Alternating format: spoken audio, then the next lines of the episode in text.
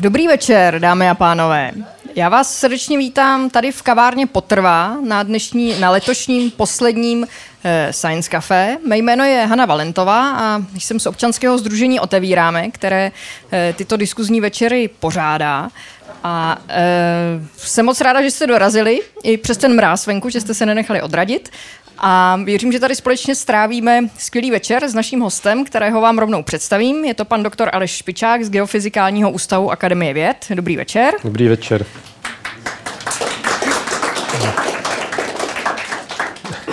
A řeč bude o zemětřesení. Eh, jak jistě už vidíte nejen na, na, na eh, plátně, ale máme tady tentokrát i pomůcky.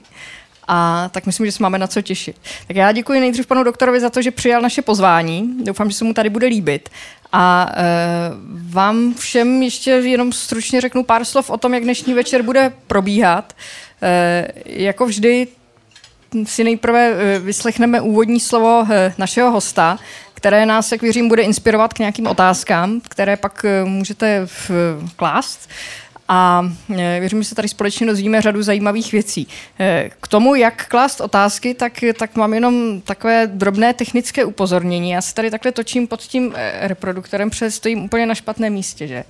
A že stojím na špatném místě, tak to mi určitě potvrdí Josef Kačírek z Českého rozhlasu Leonardo, eh, který je tady naším zvukovým mistrem a který eh, vám teď ukáže, jak eh, je dobré se ptát do mikrofonu, tak aby to neznělo tak špatně, jako když teď mluvím já, tak Josefe předávám ti mikrofon. Dobrý večer.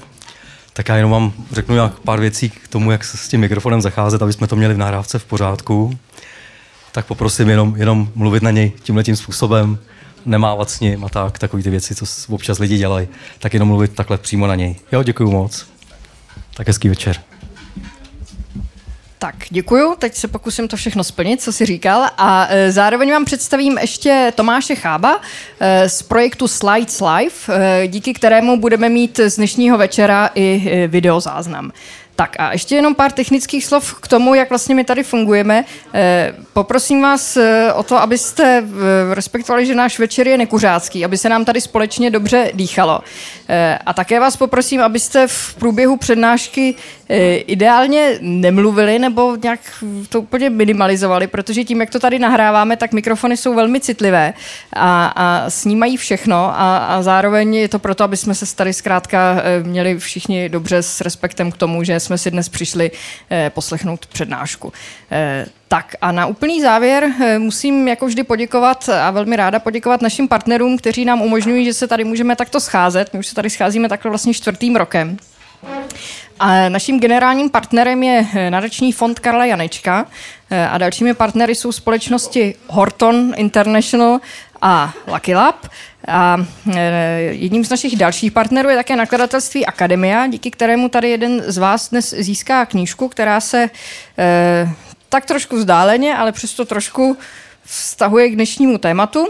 E, její název zní Atlas pískovcových skalních měst České a Slovenské republiky a jeden z vás tedy si z dnešního večera tuto knihu odnese. Kdo to bude, to ještě nevíme, ale zjistíme v průběhu večera. Tak, eh, já myslím, že to je asi úplně všechno z těch základních informací a teď už předám slovo eh, našemu hostovi. Pane doktore, máte slovo. Děkuji, dobrý večer. Eh, bohužel téma zemětřesení vyšlo na čas adventní, což k tomu poklidném, k té poklidné představě tohoto období úplně nejde, ale eh, nedá se nic dělat, takhle to dopadlo. Každopádně vám slibuji, že neuvidíte žádný dramatický obrázek, protože my, pokud se snažíme zprostředkovat eh, to, co je nového v poznání země, tak se snažíme zejména dávat důraz na to, jaké procesy k tomu, eh, k těm, jaké procesy vůbec v zemské kůře probíhají a porozumět jim, ne, že bychom podceňovali ten sociální aspekt, který u zemětřesení bývá leckdy drastický, ale jak říkám, žádné takovéhle obrázky eh, tady nebudou. Eh, ta přednáška se bude týkat předpovídání zemětřesení. S chodou okolností já jsem na toto téma měl přednášku během letošního týdne vědy a techniky začátkem listopadu a potom ještě další shodou okolností jsem o předpovídání zemětřesení mluvil v pátek před několika dny na Českém rozhlasu Leonardo v dopoledním vstupte, ale každopádně vám mohu slíbit, že jsem tuto přednášku komponoval jinak, s jinými informacemi o tomto nekonečném problému, takže pokud jste náhodou někdo něco z toho slyšel, tak, tak doufám, že, že poznáte, že jsem to jednoduše nezdubloval. Začneme tím, že se podíváme na obrázek vývoje, nebo ne vývoje, ale vzniku silných zemětřesení na celém světě za uplynulých 110 let. V tom to 110 leté období je eh, období přístrojů, eh, seismografů a to znamená, že je to období, kdy už o tom rozložení zemětřesení víme velmi přesně. Čili všechna tato zemětřesení, která tady vidíte o síle větší než 7,5, byla zaznamenána seismickými stanicemi na světě. A všimněte si, že se tady objevují dvě období, kdy Eh, země pocítila ta nejsilnější zemětřesení. Jednak to bylo období od roku 1954 do roku 19, ježiš, pardon, do roku 1964. Potom eh, tady vidíte období eh, přibližně 50 let, kdy ani jedno zemětřesení nepřesáhlo bytěn 8,5 a potom série velmi silných zemětřesení sumatranské, čilské a japonské s tím, že v dubnu letošního roku ještě e, západně od Sumatry pod dnem Indického oceánu vzniklo zemětřesení 8,6 a 8,2. Čili tohle je e, zrovna jeden z obrázků, který e, vzbuzuje velké kontroverze v geofyzikální seismologické komunitě a jak můžete sami odhadnout, formují se dva názory. Jeden, jehož jsem zastáncem já, ačkoliv já na této věci nebádám, ale tak prostě je to takový můj pocit jenom, že jsme svědky jakési statistické náhody. Zemětřesení bohužel eh, nechodí na těch jednotlivých zlomech jako hodinky. Kdyby to tak bylo, nemuseli bychom tady o problému předpovídání mluvit, byl by to, byla by to každodenní běžná rutina všude, ale takhle to není. Eh, ty časy jsou pouze průměrné, kdy se ta zemětřesení opakují. Takže já se spíše domnívám, že jsme tady svědky u tohohle obrázku jakési statistické náhody, zrovna tak, jako je tomu u povodní. No a druhý proud seismologů nicméně tomu vkládá význam, to znamená předpokládá, že Země prodělává jakési cykly, ale zatím jsem se nedočetl o žádné teorii, která by tomu dávala jakýsi fyzikální nebo geologický, eh, geologický eh, podklad. Takže tohle je jenom na ukázku toho, jak ta debata je složitá, jak je kontroverzní. Eh, a nyní tedy k tomu, co by dneska, eh, o čem by dneska ta, eh, to moje vystoupení tady mělo být. Tak nejprve si musíme říci, co to je zemětřesení, aby jsme věděli, jaký proces se to vůbec snažíme předpovědět, nebo někteří se o to snaží a nedaří se to, jak víme. A potom ukážu na konkrétních případech, mluví se, jak jste asi si možná všimli ve sdělovacích prostředcích o tom, že nás čeká ničivé brzy zemětřesení v Kalifornii. Obavy jsou na západním pobřeží Spojených států, nejenom v souvislosti se silným zemětřesením, ale s ním eh, ruku v ruce jdoucí vlnou tsunami. Dále jsou velké obavy eh, v okolí Istanbulu. No a potom si ukážeme, jak vlastně můžeme se obejít bez předpovědi zemětřesení. Slouží k tomu takzvané mapy seismického ohrožení, ale jak uvidíme, tak eh, mají řadu nedostatků. No a na závěr tohoto bloku o zemětřesení eh, budu mít dvě závěrečné poznámky. Jedna bude spíše optimistická a druhá naopak velmi pesimistická. No a potom, eh, pokud bude zájem i o něco jiného, jiného, tak a bude čas, tak vám mohu ukázat něco eh, o tom, jak u nás na ústavu v té eh, naší skupině deskové techniky, tektoniky zkoumáme velmi eh, levně a jednoduše eh, podmořský vulkanismus. Na, na začátek bych vám nicméně ukázal několik exkluzivních záběrů velmi drahých a náročných projektů špičkových amerických institucí. Takže takhle by mělo, měla probíhat ta dnešní přednáška. Vznik tektonického zemětřesení na zlomu a jeho průběh je znám od roku 1906, kdy bylo silné zemětřesení v Kalifornii. A e, tady vidíte, jakým způsobem se pohybují dvě litosférické desky v oblasti Kalifornie podél zlomu San Andreas. Ta e, levá je deska pacifická, ta pravá je deska severoamerická. Posouvají se podél sebe rychlostí asi 3,5 cm za rok. A na tom středním, pardon, na tom středním obrázku vidíte, díky tomu, že horniny jsou elastické, tak se deformují a deformují se stále víc a víc, jak ty jednotlivé bloky jsou vůči sobě unášeny. Ten pacifický směřuje relativně směrem na jih, eh, pardon, ten pacifický na sever a ten severoamerický na jih. No a tato disproporce, která v tou rychlostí 3,5 cm za rok například za 100 let činí 3,5 metru, tak eh, v určité chvíli vede k tomu, že je překonána pevnost eh, té, na té zlomové ploše. Eh, ten, ta zlomová plocha se utrhne a elastické horniny mají tendenci se vrátit do toho původního stavu, čili vidíte, že tady ta zahnutá linie se narovná a máme tady jakýsi úskok na tom zlomu, který je měřitelný a eh, v ideálním případě by měl vyrovnat ten pomalý sklus během těch 100 let, čili pokud se to 100 let pohybovalo rychlostí 3,5 cm za rok a k zemětřesením by došlo 100 let od sebe, měli bychom tady pozorovat um, 3,5 metrový sklus. Uh, takhle vypadá důkazní materiál ze San Franciska. Tohle máme znova zhruba ten obrázek, který jsme viděli předtím a tohle je slavný plot na sever od San Franciska, který je od té doby udržován, aby neuhnil, aby si ho turisté mohli prohlídnout. A tady vidíte ten výsledek toho zemětřesení v roce 1906, který máme, který máme tady, tady naznačen. Takže eh, takhle eh, přibližně by ta zemětřesení měla probíhat. A já vám teď tadyhle na tom našem strojku ukážu, to je model, který vyvinuli v americké geologické službě USGS. Tam mají velkou divizi, která se věnuje popularizaci vědy. Bohužel u nás ta popularizace vědy je hodně podceněná i přes nejrůznější aktivity eh, Akademie věd a vysokých škol. A tohle ten model tam vyvinuli, říká se mu Block Slider model nebo Earthquake Machine, čili zemětřesný stroj a dá se na něm demonstrovat spousta věcí, dokonce se na něm dají dělat cvičení pro vysokoškolské studenty, takže ho prosím nepodceňujte a my se na ně jenom tak v rychlosti podíváme. Tak teďko mám tamhle ten naviják spojený eh, tady s tou cihlou, kde eh, ten kontakt na zlomu mi simuluje eh, kontakt jednoho smírkového papíru a druhého a ta cihlička má určitou váhu, můžete si ji pak potěžkat a teďko tady mám spojení ocelovým lankem.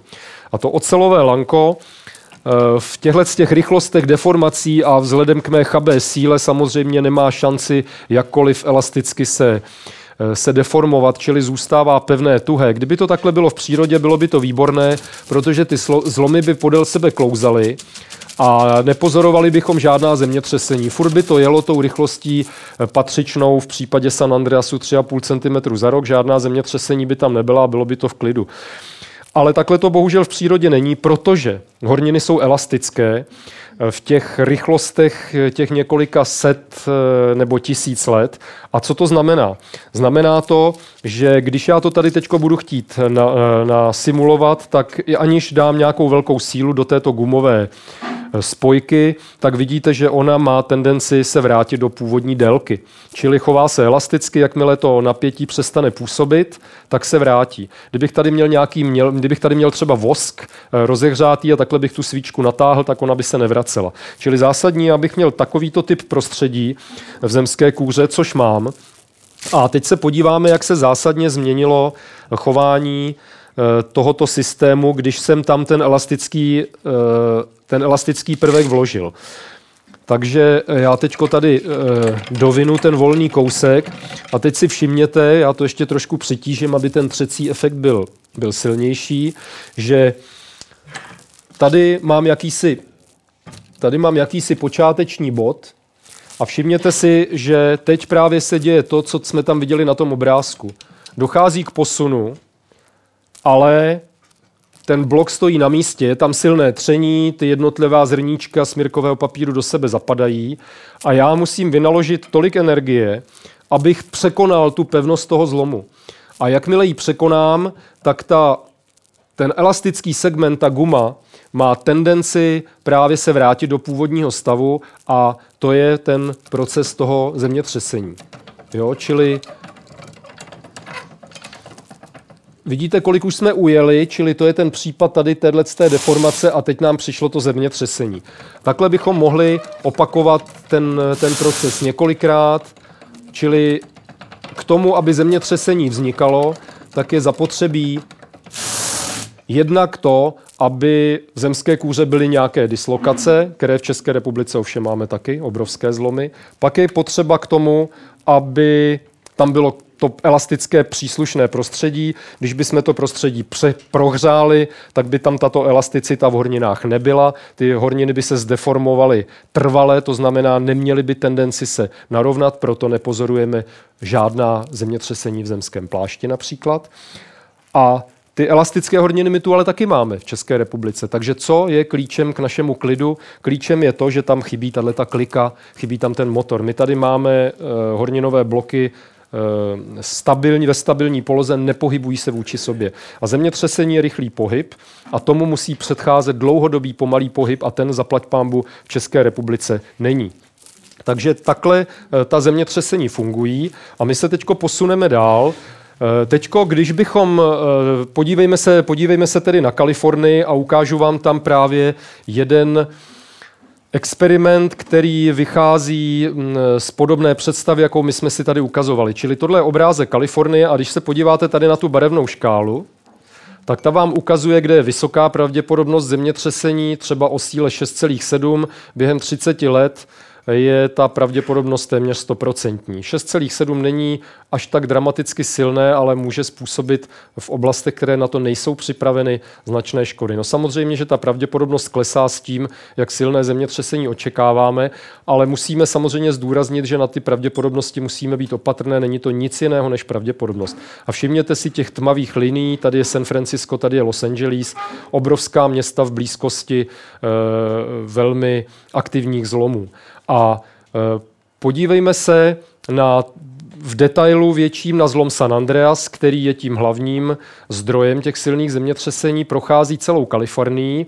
A tady vidíte, že on je rozčleněn na několik segmentů a například tento zelený segment v současnosti funguje tak, jako jsme tady viděli na začátku, tenhle ten e, stroj zemětřesný, když tam byl ten, e, ten to tam fungovalo jenom to ocelové lanko, to znamená, tady to klouže pravidelně. Tady žádné nebezpečí silného zemětřesení velmi pravděpodobně nehrozí v současné době. To můžeme samozřejmě snadno zjistit eh, GPS-kami. A GPSky proto také se velmi silně uplatňují na všech nebezpečných místech na světě. Ale tady ty další segmenty už jsou segmenty, kde k zemětřesením dochází, kde ten zlom je zaťatý, jako jsme tady viděli.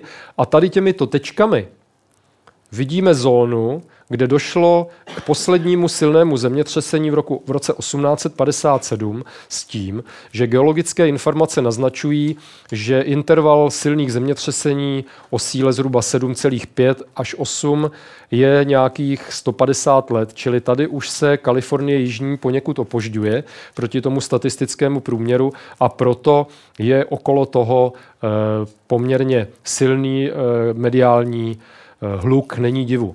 No a my se teď soustředíme na oblast Parkfieldu, eh, což je vesnice s 37 obyvateli, takže eh, vlastně by to nemuselo nic znamenat, ale je to oblast nesmírně dlouhodobého výzkumu amerických a vůbec celosvětového výzkumu předpovídání zemětřesení. A my se teď podíváme, proč byla tato oblast vybrána a jaké deprimující výsledky to pro um, ideu předpovídání zemětřesení přineslo. Tak teď zkusím vám vysvětlit, co je na tomhle obrázku. Tady běží roky, od roku 1857, kdy tam vzniklo zemětřesení o síle přibližně 6 v té oblasti Parkfieldu. A toto je velikost skluzu na tom zemětřesení. Tady ten posun, který jsme tady před chvílí viděli. Potom trvalo zhruba 25 let, nebo kolik je to, 16, 21, ano, 24 let. A tahle ta šikmá čára na, na, směrem nahoru znamená na tom grafu, že se tam ta energie kumulovala, tak jako já jsem tady točil tou klikou a ten, e, ta cihla byla zatím v klidu. V 1881 přišlo zemětřesení, zase tam bylo 20 let, a tak dále. Čili vidíte, že ten zlom se choval rozumně, choval se pravidelně. Tady trošku zazlobil, bylo tady kratší časové e, období a naopak stejně silné zemětřesení, čili tady, kdybychom si řekli, že to přišlo dřív, tak bychom očekávali, že by to zemětřesení mělo být slabší. Bohužel nebylo, takže vidíte, že ta příroda nám e, jaksi dává zabrat. Tady naopak se čekalo velmi dlouho, takže byly obavy, že to zemětřesení bude velmi silné, ale zase nebylo, zase bylo standardní, čili všechna ta zemětřesení byla zhruba stejná.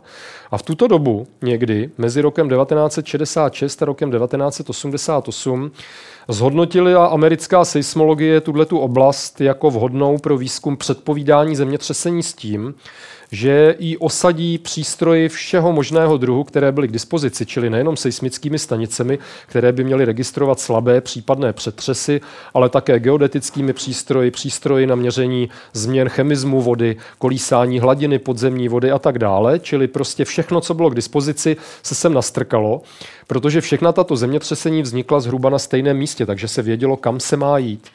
No a tam se čekalo, že v roce 1988 přijde eh, nějaké zemětřesení zhruba té, o té stejné síle a že tedy seismologové budou mít k dispozici několik let nepřetržitých informací o mnoha parametrech, jak se před tím zemětřesením měnily a tudíž, že až to zemětřesení přijde, tak oni zpětně se do těch dat podívají a uvidí, která ta metoda je nadějná a tak dále. No ale skončilo to tedy, jak už to obvykle bývá, s předpoklady e, a prognozováním přírodních jevů poněkud jinak. Zemětřesení přišlo v roce 2004. Spozdilo se o 16 let. Za prvé.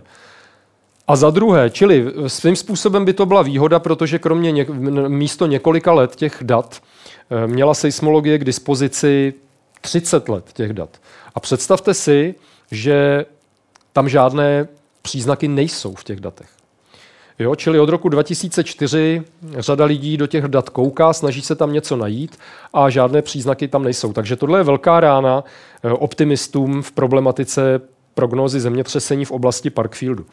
A tohle je ta oblast Parkfieldu, která kromě toho, že se tam jednou za zhruba 30 let opakují ty šestky, na který tam měli políčeno a nepovedlo se e, z toho nic vlastně získat, tak je to oblast, kde se opakují slabá zemětřesení o magnitudu 2, 3, 3,5, což mimochodem pro srovnání, to jsou ta nejsilnější z Chebska a Kraslicka, o kterých tady píšou noviny, že se tam lidi probudili a slyšeli hluk a tak dále. Čili to je tady denní chleba jsou mělká, jsou v hloubce 2 až 3 kilometry a opakují se v té oblasti permanentně. To znamená, máte tady lokalitu, kde bezpečně víte, že za 14 dní, za měsíc tam to zemětřesení budete mít. A protože ten proces eh, vzniku zemětřesení je velká neznámá, tak ehm, před několika lety byl zrealizován velmi náročný vrtný experiment, kde, jak vidíte, pardon, kde, jak vidíte, tak um, vrt byl situován do pacifické desky, nikoli do Pacifiku, ale do té pacifické desky, tam vedle toho zlomu, něk, asi kilometr vzdále, ve vzdálenosti asi jednoho kilometru. Vrtalo se asi zhruba do, do, do hloubky dvou kilometrů a potom se ten vrt, vrt speciální technologií odklonil a tím zlomem prošel na druhou stranu do té druhé litosférické desky. Je to poprvé, kdy se něco takového uskutečnilo a bylo to také poprvé, kdy asi před třemi lety se podařilo vyzdvihnout odsud takzvané jádro, čili eh, ten materiál, který na tom zlomu je a je možné ho podrobit zkoumání. Ukazuje se, že eh, tam patrně v tom, jak, jak k těm skluzům na tom zemětřesení dochází, hrajou velkou roli fluida neboli kapaliny, které tam migrují, že tam hrajou velkou roli některé minerály, které mají malé, malý koeficient tření a tak dále. No a kromě toho tady vidíte takové kapsičky z toho vrtu vycházející, aby se nebránilo eh, možnostem tady třeba vzorkovat eh, nějaké kapaliny, tak se tady udělali takové boční malé vrty a v nich jsou osazeny seismické přístroje. Čili seismické přístroje máte ne 3 kilometry nad těmi zemětřeseními, ale bezprostředně přímo v těch ohniscích. Takže tohle je hm, v podstatě přelomový experiment, který je čerstvý a tohle je způsob asi, Ukážeme si další experimenty v těch, v těch dalších mých příspěvcích, jak um, sice teda oplakat to, že to zemětřesení předpovídat neumíme, ale měli bychom se spíš věnovat tomu, co je reálné a to znamená prostě ten proces poznávat maximálně.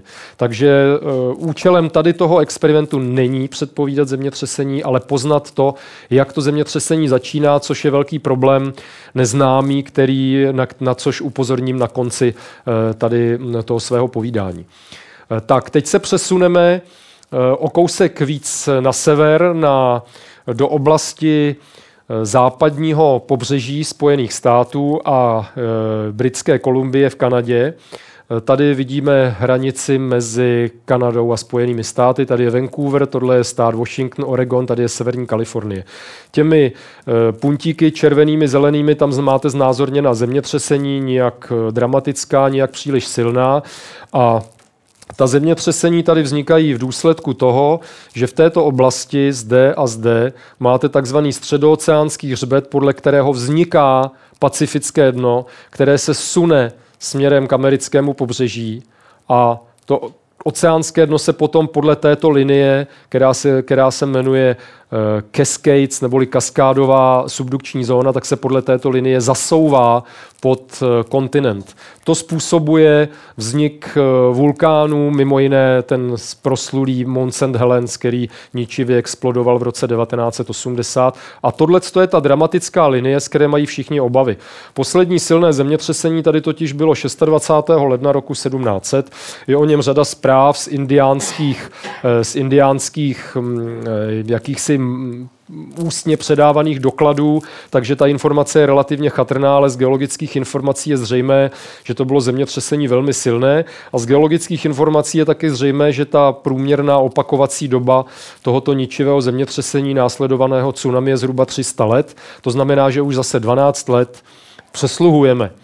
A to znamená, že teda tady je samozřejmě eh, velká obava, co by se mohlo stát v těchto zálivových oblastech na celém pobřeží, kde je poměrně husté osídlení a čilý turistický ruch.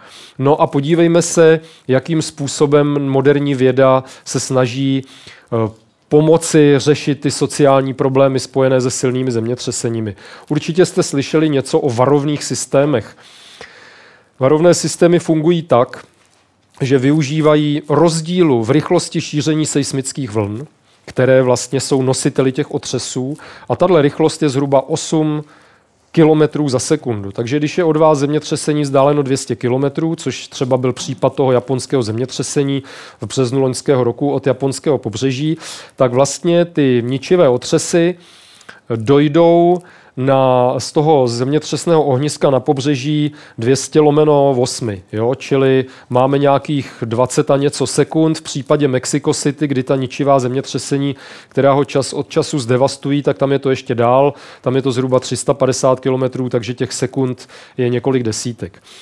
Takže touto rychlostí se šíří ty rozruchy seismické, ale pokud máte v blízkosti toho ohniska bezprostřední systém, který je, který zaznamená ty vlny i hned, protože je těsně vedle, tak on je schopný během zlomků sekundy tu informaci vyhodnotit a poslat ji elektromagnetickým signálem na pobřeží rychlostí prakticky nekonečnou, v podstatě rychlostí světla, takže máte ten několika desítek sekund vteřin náskok a ten můžete využít k tomu, abyste v Japonsku zabrzdili rychlé vlaky, abyste zastavili výtahy ve, vysoko, ve vysokých budovách a otevřeli je, eh, abyste zavřeli plynová potrubí a přívody elektřiny, protože velmi často například v Kobe roku 1995 Eh, ty sekundární takzvané efekty zemětřesení, to znamená požáry eh, a tyto, tyto problémy zpravidla způsobují více eh, škod nebo v San Francisku roku 1906 než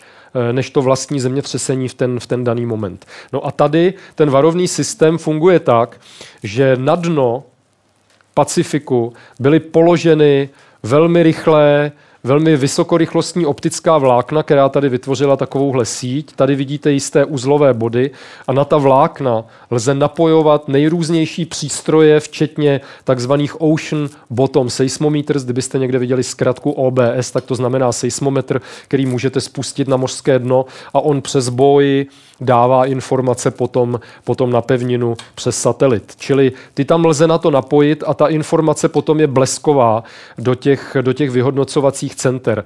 A samozřejmě, že na to můžou být naboje, napojeny boje, které vyhodnocují, zda se vytvořila vlna tsunami a jak jí by mohla mít dopad na to pobřeží. Čili tohle je, je fascinující záležitost. Ten projekt se jmenuje Neptune, je to taková chytrá zkratka. To mě vždycky fascinuje, jak ty vědecké týmy zřejmě u Vína když o ten projekt žádají, jak vymýšlejí ten, ten lesklý název potom, který, který tu grantovou agenturu zlomí a dojme, že jim na to dá peníze. Tak a takže takhle se řeší zase problém, ne tedy ten problém se tím samozřejmě neřeší, ale tohle je prostě boj, boj s tou přírodou na té nejvyšší myslitelné technologické úrovni dnešních dnů. Jak Sandras Fault eh, Observatory at Depth, SAFOT, tak tady ten Neptune. No, podívejme se teď do Turecka. Ne snad přímo teda do Evropy, tohle už je ta azijská část. Podívejme se do Turecka. Tak tady nám autor tohohle obrázku uh, ukázal mapu, pardon, ukázal mapu Turecka a k ní natočil Kalifornii ve stejném měřítku a ukázal nám, jaký, jak asi vypadá srovnání svatohondřejského zlomu, o kterém už jsme tady hodně mluvili, a severního anatolského zlomu. Čili ten severní anatolský zlom vidíte, že je ještě větší ještě delší. Mají to společné, že jsou to zlomy svislé, po kterých se ty bloky posunují horizontálně vůči sobě. Tady vidíte, jakým způsobem k tomu dochází eh, v Turecku, na severu Turecka.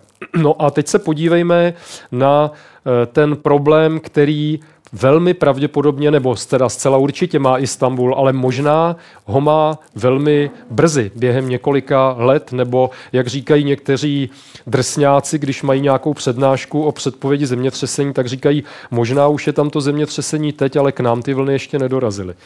To je takový bonmot při té beznaději předpovídání zemětřesení. Tak tady se podívejte na výsledky eh, jednoho mm, z nejznámějších amerických seismologů Rose Steina z roku 1996. On se zabýval tím, jak se vyvíjela zemětřesná činnost podle tohoto zlomu. Tady vidíme znovu tedy ten obrázek, co jsme tam viděli předtím, to je ten severoantilský zlom. A tady ho máme namalovaný v detailu, Tohle jsou ty jižní zálivy Černého moře a tady máme Istanbul.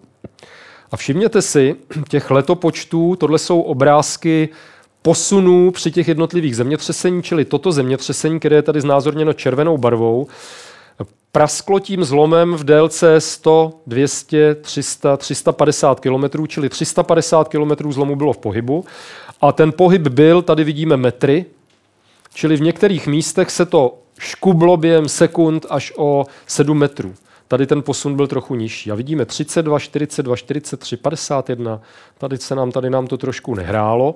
44, 57, 67. Čili máme tady před sebou cosi, co vypadá, jako kdyby celé 20. století bylo jakési takové jedno zemětřesení s nějakými pauzami několika let, několika desítek let, které se sunulo od východu na západ. Rostein se tomu intenzivně věnoval různými modelovými eh, hrádkami. Samozřejmě Každý může namítnout a může mít pravdu, že když budete házet kostkou, obyčejnou, která má teda 1 až 6 bodů, tak čas od času taky naházíte raz, dva, tři, čtyři, pět, šest a neznamená to vlastně nic. Takže tohle je jedna možnost, jak to číst. Taková jako eh, taková, jako že nás to příliš nevzrušuje, že se tam ta zemětřesení takhle eh, pohybovala, nebo jak my říkáme, migrovala. A on ale počítal napětí, kdy tady zase vidíte ten zlom na mapě eh, v těch jednotlivých letech, čili to je ten zlom. Tady vidíme roky při těch zemětřesení. Modrá barva je zóna, kde se napětí uvolnilo při tom zemětřesení. A u těch zemětřesení to vždycky funguje tak, že tam, kde skončí, tak tam se naopak eh, napětí ještě více eh, akumuluje celkem pochopitelně, protože prostě tam se ty pohyby zastaví a eh, to riziko toho dalšího posunu třeba během několika dnů nebo týdnů je tam veliké na obou stranách. Čili tady on takhle, jak vidíte, modeloval v tom roce, znova opakuji, 1996 tu situaci, kdy do toho vložili jste materiálové předpoklady a jeho závěr byl, že se domnívá, že následující zemětřesení bude tady v této oblasti, v oblasti Izmitu, což je poměrně velké město, asi 100 kilometrů od Istanbulu, směrem na východ.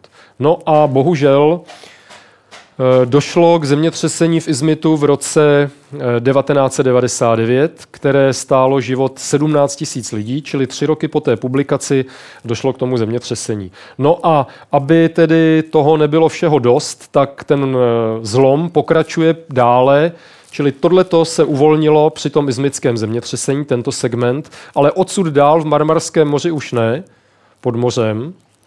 A tady bylo poslední zemětřesení v roce 1755, čili před více než 260 lety, které zničilo Istanbul. Istanbul od toho zlomu leží nějakých 15 kilometrů, no a zase geofyzikální mm, světová komunita, především tady teda to, tím lídrem tohoto projektu je poznat, co se u Ist pod, eh, před Istanbulem děje, je eh, vynikající, německý, vynikající německé Geoforschungscentrum v Postupimi, nejbohatší a nejkvalitnější německá geovědní instituce, tak ehm, tam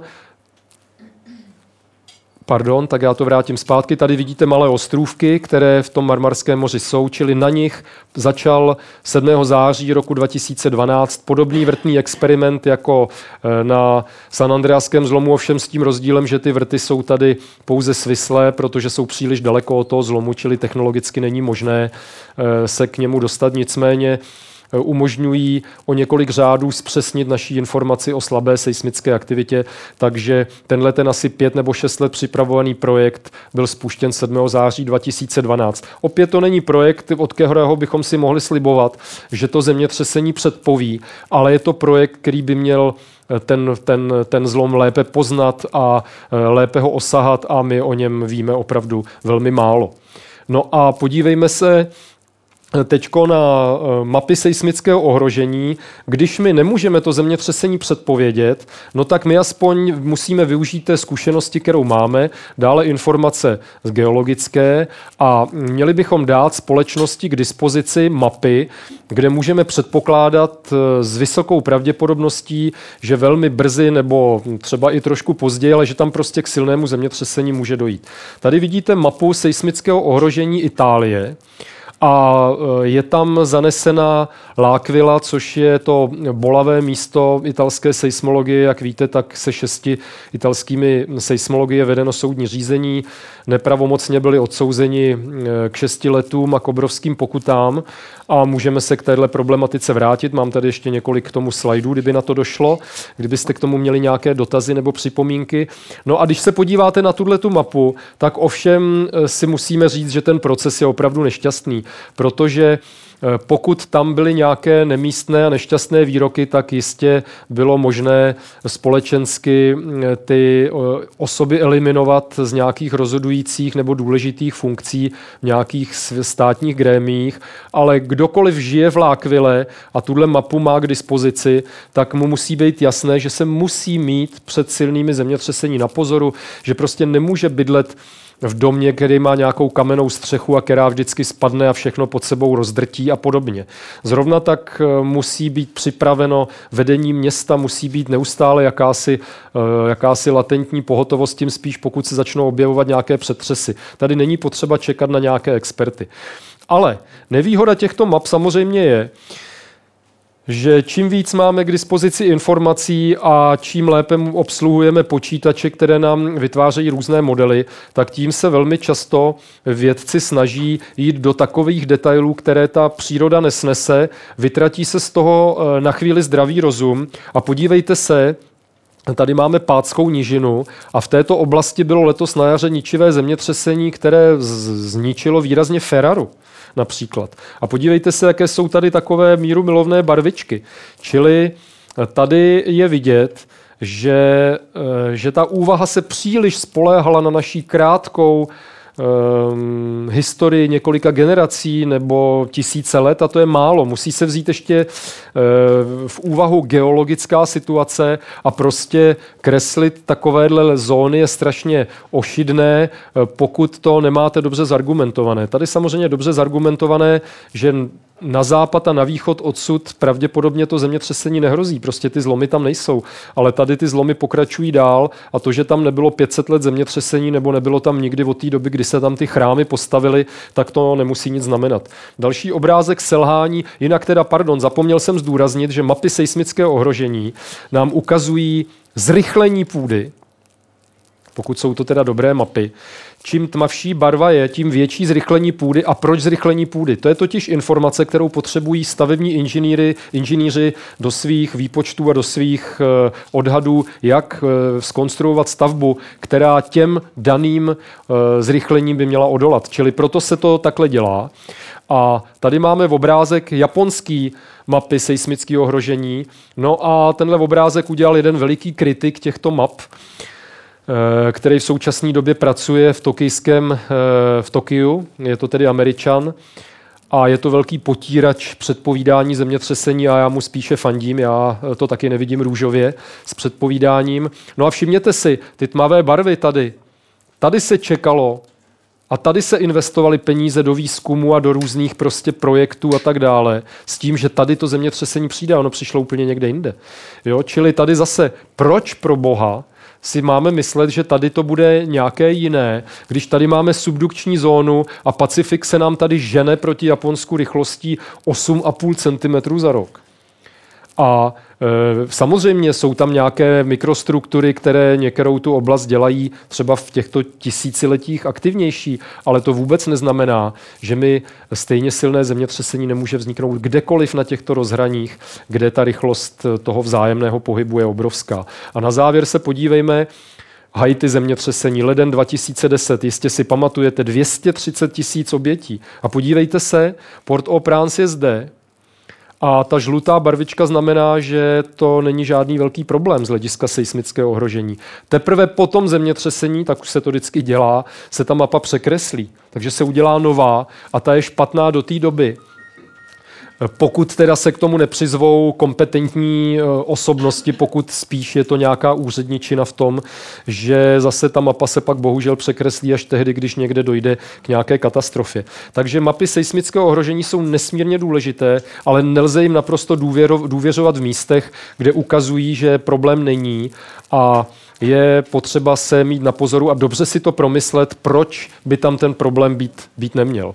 No a na závěr tohohle z toho bloku o předpovídání, eh, já doufám, že to bude tak zhruba časově odpovídat. Eh, vám chci říct ještě dvě, eh, dva, dvě nová pozorování, která ukazují, jak by to mohlo být s tím, jak to zemětřesení začíná. Totiž my o tom procesu zemětřesení víme spoustu věcí, můžeme si ho tady lehce namodelovat tady tímhle s tím eh, cihličkovým modelem a vidíme, jak to asi tak funguje a proč ta zemětřesení někde jsou a někde ne a jak, čím to je, že se tam ta energie hromadí a pak se uvolní. Ale my vůbec nevíme nic o tom, jak to zemětřesení vznikne, co, co se tam stane úplně na tom začátečku, proč se to tam rozběhne zrovna v ten daný moment a proč jednou to zemětřesení je slabé a jednou je silné. No a e, ty dvě novinky jsou, jak už to tak bývá v těch vtipech, jedna ta zpráva je dobrá, jedna špatná a kterou chcete slyšet dřív, tak já jsem tady dal napřed tu špatnou. Ta špatná je, že se objevily právě hypotézy, které mně se zdají teda mm, jako velmi mm, relevantní a obávám se, že by to tak asi mohlo být, že mezi tím, jak začíná slabé a silné zemětřesení, není vůbec žádný rozdíl. Ta celá problematika předpovědi zemětřesení, kterou jsem tady teda neukazoval, ale kterou jsem ukazoval na té své přednášce v listopadu, ta je založená na tom, že jak se to zemětřesení připravuje, jak tamhle já točím tou klikou a ty bloky stojí na místě, a pak se najednou pohnou. Takže nějaký krátký časový okamžik před tím vlastním zemětřesením dojde v tom horninovém masivu před tím silným zemětřesením k nějakým nelineárním změnám. To znamená, že se tam najednou začne jakýsi proces urychlovat, ten vede k tomu, že já to mohu pozorovat, že se mění elektromagnetické napětí, že se mění eh, elektromagnetické vlnění, že se mění rychlost šíření seismických vln, která tím území prochází, že se měří oblí, mění oblíbený parametr koncentrace radonu a tak dále. Ale co když to tak není? Co když ten průběh je furt pravidelný, to znamená, že mi to napětí narůstá pravidelně 200 let a potom se to pomaličku rozjede a teď se to klidně na tom zlomu zastaví a je tam ještě několik takovýchhle slabých zemětřesení a trvá to třeba zase ještě 30 let a potom se to jednoho krásného dne pomaličku rozjede a najednou se to prostě začne rozjíždět a jako u Sumatry ten pohyb se nezastaví 1100 kilometrů a posune se to od 35-40 metrů na každém tom, tom bodě. Takže tohle je velmi špatná zpráva a pokud to takhle je, tak se to zemětřesení předpovědět prostě nedá. Nicméně dobrá zpráva je, že v, v minulých deseti letech se velmi výrazně posunul, posunulo poznání takzvaných pomalých zemětřesení. Eh, slyšel jsem zase o tom takový bonmot jednoho amerického seismologa, který říkal, že kdyby před 15 lety k němu přišel někdo nějaký student na zkoušku a řekl mu, že jsou nějaký pomalý zemětřesení, tak by ho vyhodil. A čili to je eh, velká novinka. Jak jsem tady říkal, zemětřesení mohou vznikat pouze tam, kde, země, kde je prostředí křehké, čili víceméně ve svrchní zemské kůře.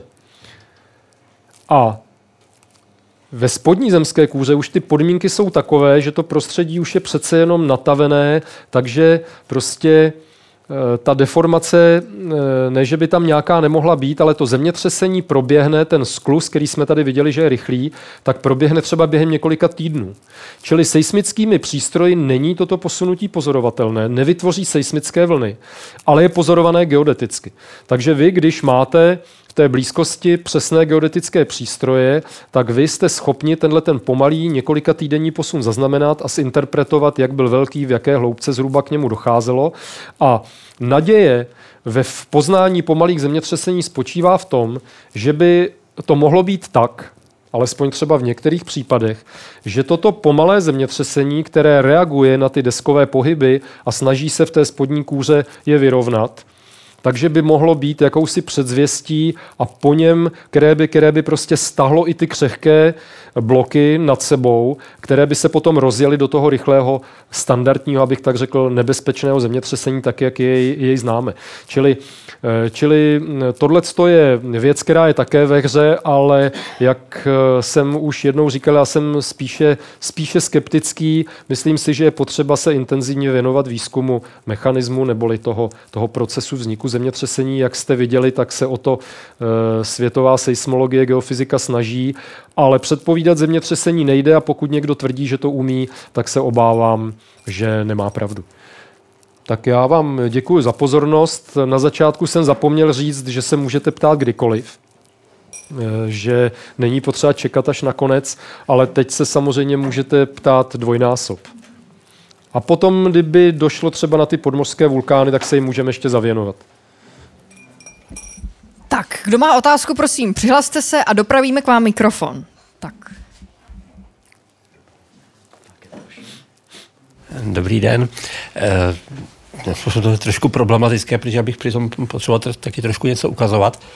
Jenom, jenom pro upřesnění. Vy jste říkal, že ten zlom San Andreas eh, je takového druhu, že ty desky se pohybují takhle. Horizontálně. Jo. E, takže takhle? Ne, ne, ne.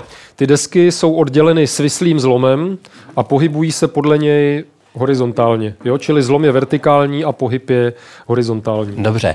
A ten e, severoanatolský zlom, tuším, jste říkal, že, e, že, je, e, že je vertikální? Ten je stejný, akorát, že není severo-jižní, ale východo-západní. A Aha, takže v tom je ten rozdíl. Jediný, jediný rozdíl je v tom, jak to deskové rozhraní je orientováno vůči světovým stranám, ale tím mechanismem těch procesů, které se mimo jiné v seismologii pozná pomocí těchto diagramů, když vyhodnotíte ten pohyb, tak to nějakým způsobem znázorníte takovýmto černobílým diagramem a tomu se říká plážový míč v hantýrce beach ball a ty mají různé ty třeba míče, které nebo diagramy, které znázorňují zemětřesení u Japonska nebo u Sumatry, tak ty vypadají úplně jinak. Čili tady, když tyhle ty dva zlomy srovnáte, tak se projevují velmi podobně. Hmm, děkuji. Eh, ještě bych měl tady jeden dotaz, když už mám ten mikrofon. Jestli byste tam mohl vrátit ten obrázek toho šikmého vrtu, ano. Jak, jak byl u toho San Andráského zlomu. Eh, já jsem si tam všiml, eh, všiml toho, že tam jsou nějaké barevné plochy. Ty znázorní co, prosím? Ty barevné, napětí, nebo... ty barevné plochy, jestli si dobře tenhle ten obrázek pamatuju, tak znázorňují um, Teď nevím, jestli rychlosti seismických vln, ale patrně rychlosti seismických vln. To znamená, že v blízkosti toho zlomu máte červené barvy a ty v oboru seismi, seismologie nebo geofyziky, kterému se říká tomografie seismická, tak eh, červené plochy znázorňují, že rychlost šíření seismických vln je v té oblasti nižší než je jakýsi průměr v té oblasti. A to můžeme vysvětlit několika způsoby. Buď ta, ta eh, oblast může být prohřátá, anebo může být rozrušená. Jakmile vy tu oblast rozdrtíte, tak ty seismické vlny se tím budou šířit hůře. Zatímco eh, tady je si rychlost seismických vln poněkud, eh, poněkud vyšší, to znamená, že je to jakási kompaktnější struktura tady. Mhm, dobře, děkuji pěkně. Prosím.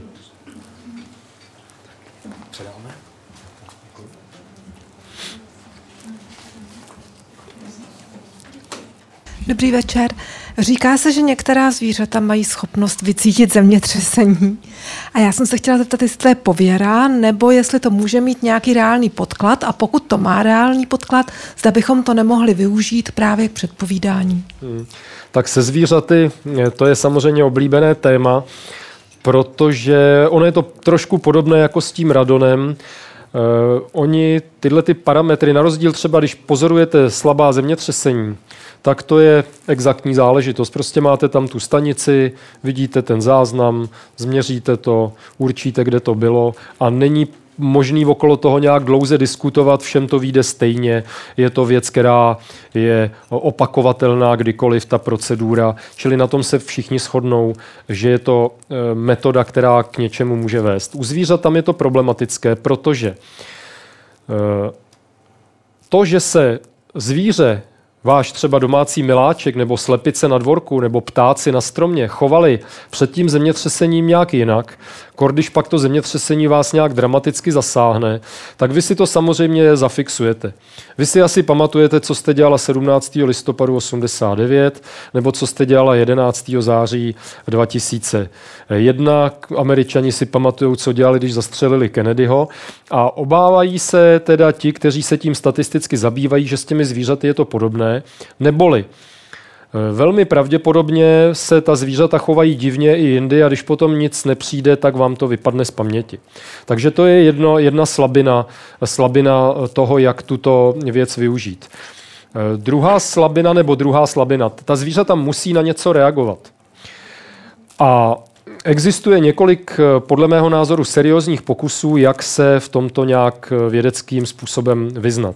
A jeden z nich je, pokusit se hledat nějaká společenství zvířat v oblastech, kde se relativně často opakují vlny tsunami a nějaký ten živočišný druh devastují. Například želvy, když jim to spláchne ten písek, tak prostě vajíčka jdou, jdou pryč a to společenství by si mohlo začít vypracovávat nějakou genetickou strategii.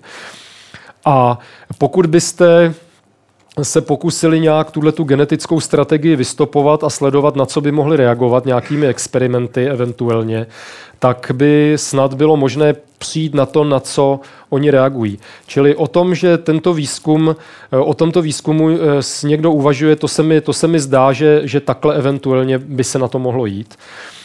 A já jsem se tím musel zabývat, když jsem si ty přednášky o tom předpovídání eh, připravoval, ne, že bych o tom jinak jako bádal, to já to znám jenom z literatury. Takže tohle to se mi líbilo a potom se mi líbily dvě další věci.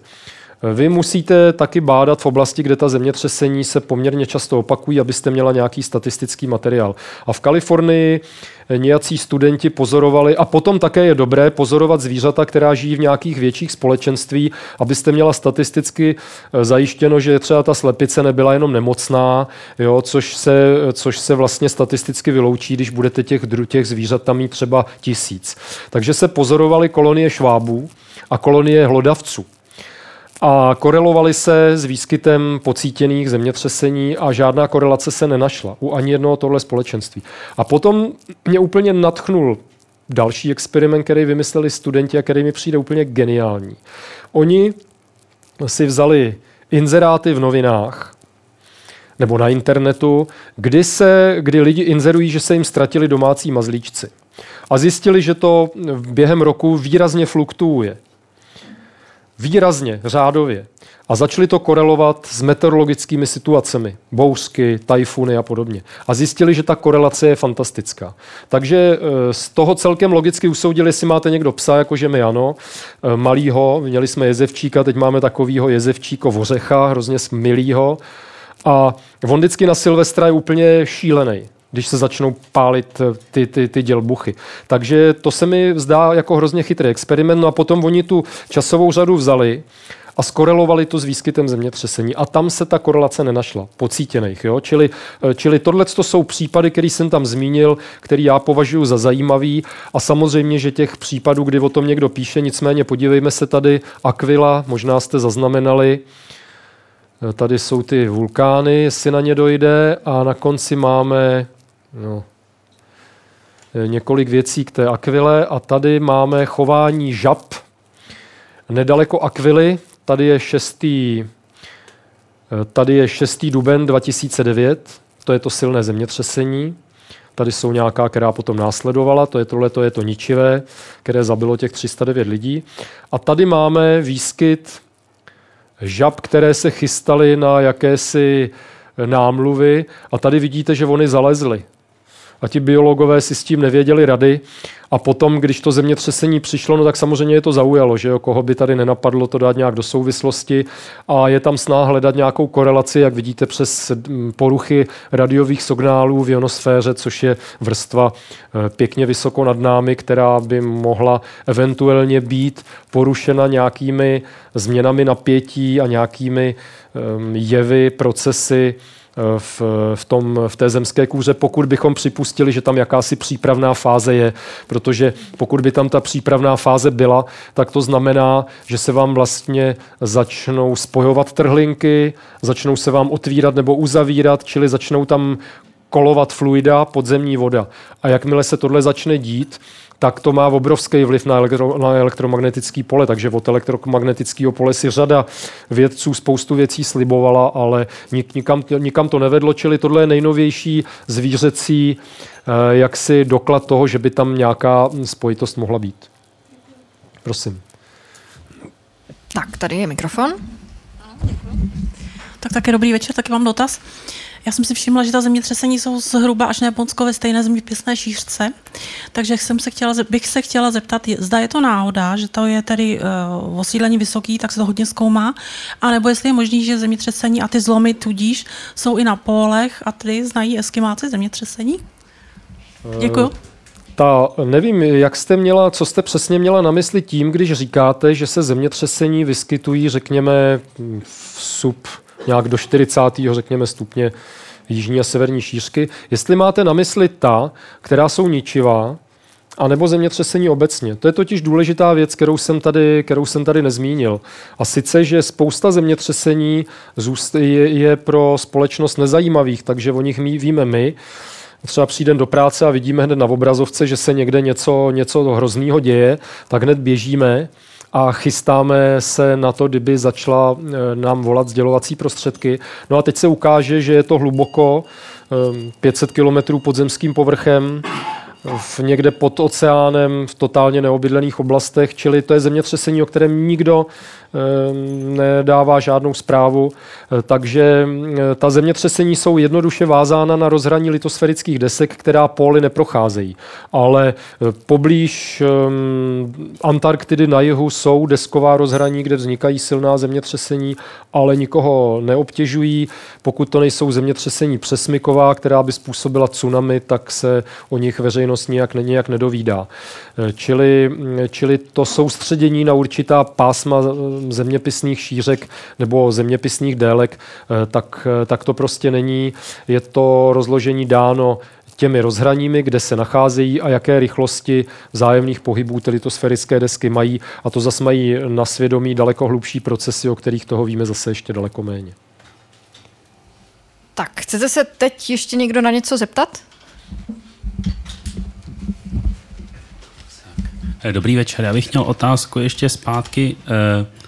Eh, k, k těm, jak bych to řekl, popularizačním kvantifikátorům síly zemětřesení. Obyčejně se v, ve sdělovacích prostředcích hovoří o Richterové škále a uváděl jste, že zatímco stavaři většinou používají jednotky, zlomky gravitačního zrychlení zemského. Existuje tam nějaká souvislost, nějaká mnemotechnická, eh, takzvaný rule of a thumb, nějaký palcový pravidlo, jak to přepočítávat? No, ta souvislost tady nemůže existovat z toho důvodu, že když člověk popisuje škody, které mu zemětřesení způsobilo, tak jeho příliš nezajímá ta síla, ta v úvozovkách Richterova stupnice.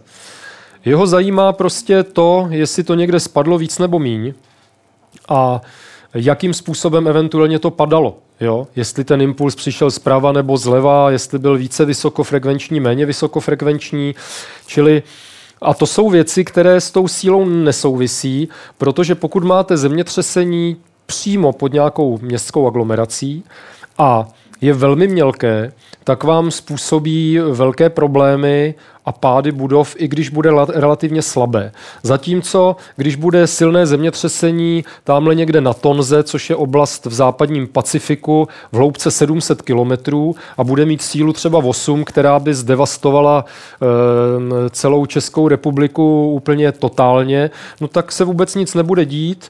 Zaznamenají to seismické stanice a e, takže to jsou dvě různé věci. Proto e, lidé používají nejenom seismologové, ale vůbec celá společnost, podotýkám, by si to měla osvojit, že jsou dva pohledy na to zemětřesení. Jeden je z hlediska těch škod a k tomu si lidé sestavili takzvanou makroseismickou stupnici a tam má těch je teda bohužel zase je to komplikovaný tím, že jinak si ji sestavili Japonci a jinak Rusové, ale v Evropě a v Americe se používá 12 stupňová a není to vůbec, to nemá nic společného s jakýmikoliv přístrojovými pozorováními.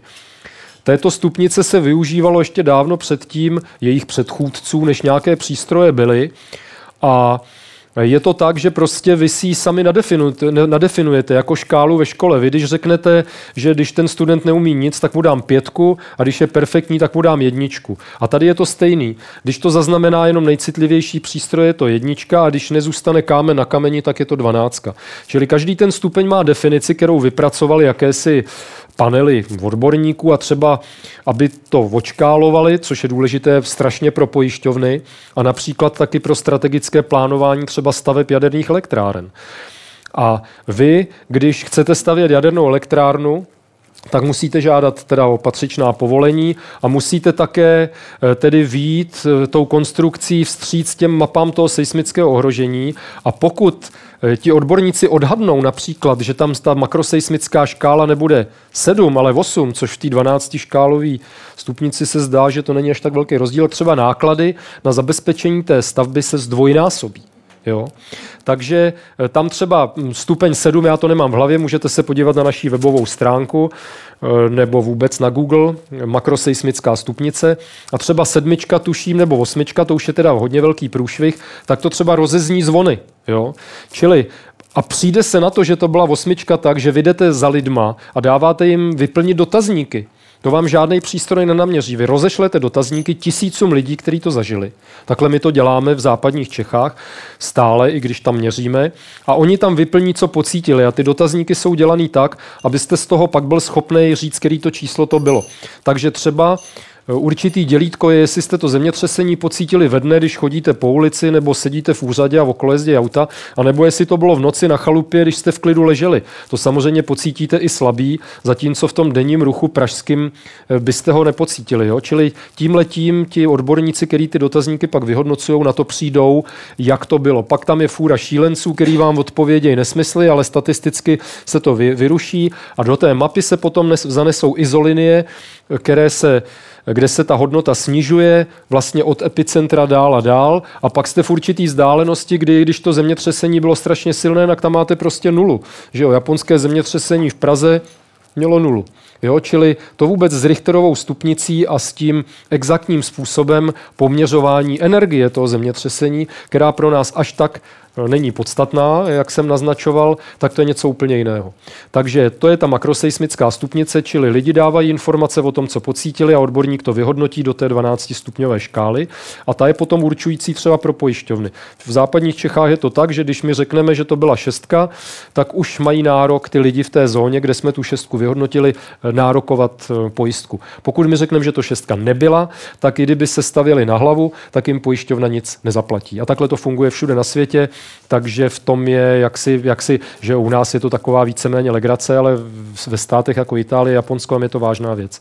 No a potom je druhá věc a to, že to měříte a vy určujete sílu zemětřesení z těch amplitud, těch, těch vln, čili určujete opravdu korektně, jak bylo silný a nezajímá vás, jestli bylo daleko, jestli jste ho pocítil nebo ne a můžete je v podstatě přírodovědně srovnávat. A já pak budu mít ještě jeden dotaz, na který si odpovím. Tak má ještě někdo dotaz další? Tak můžu se zeptat já? No jasně. Já jsem byl na vojně v Dobrušce, v topografickém ústavu a patřili pod nás eh, dvě stanice. Jedna se jmenovala Polom ano. v Orlických horách a druhá byla na Šmavě v Kašperkách. Jestli byste nám třeba o nich něco mohl říct, jak se tam měří, co se tam měří, k čemu to slouží, nebo k čemu to sloužilo teda předtím.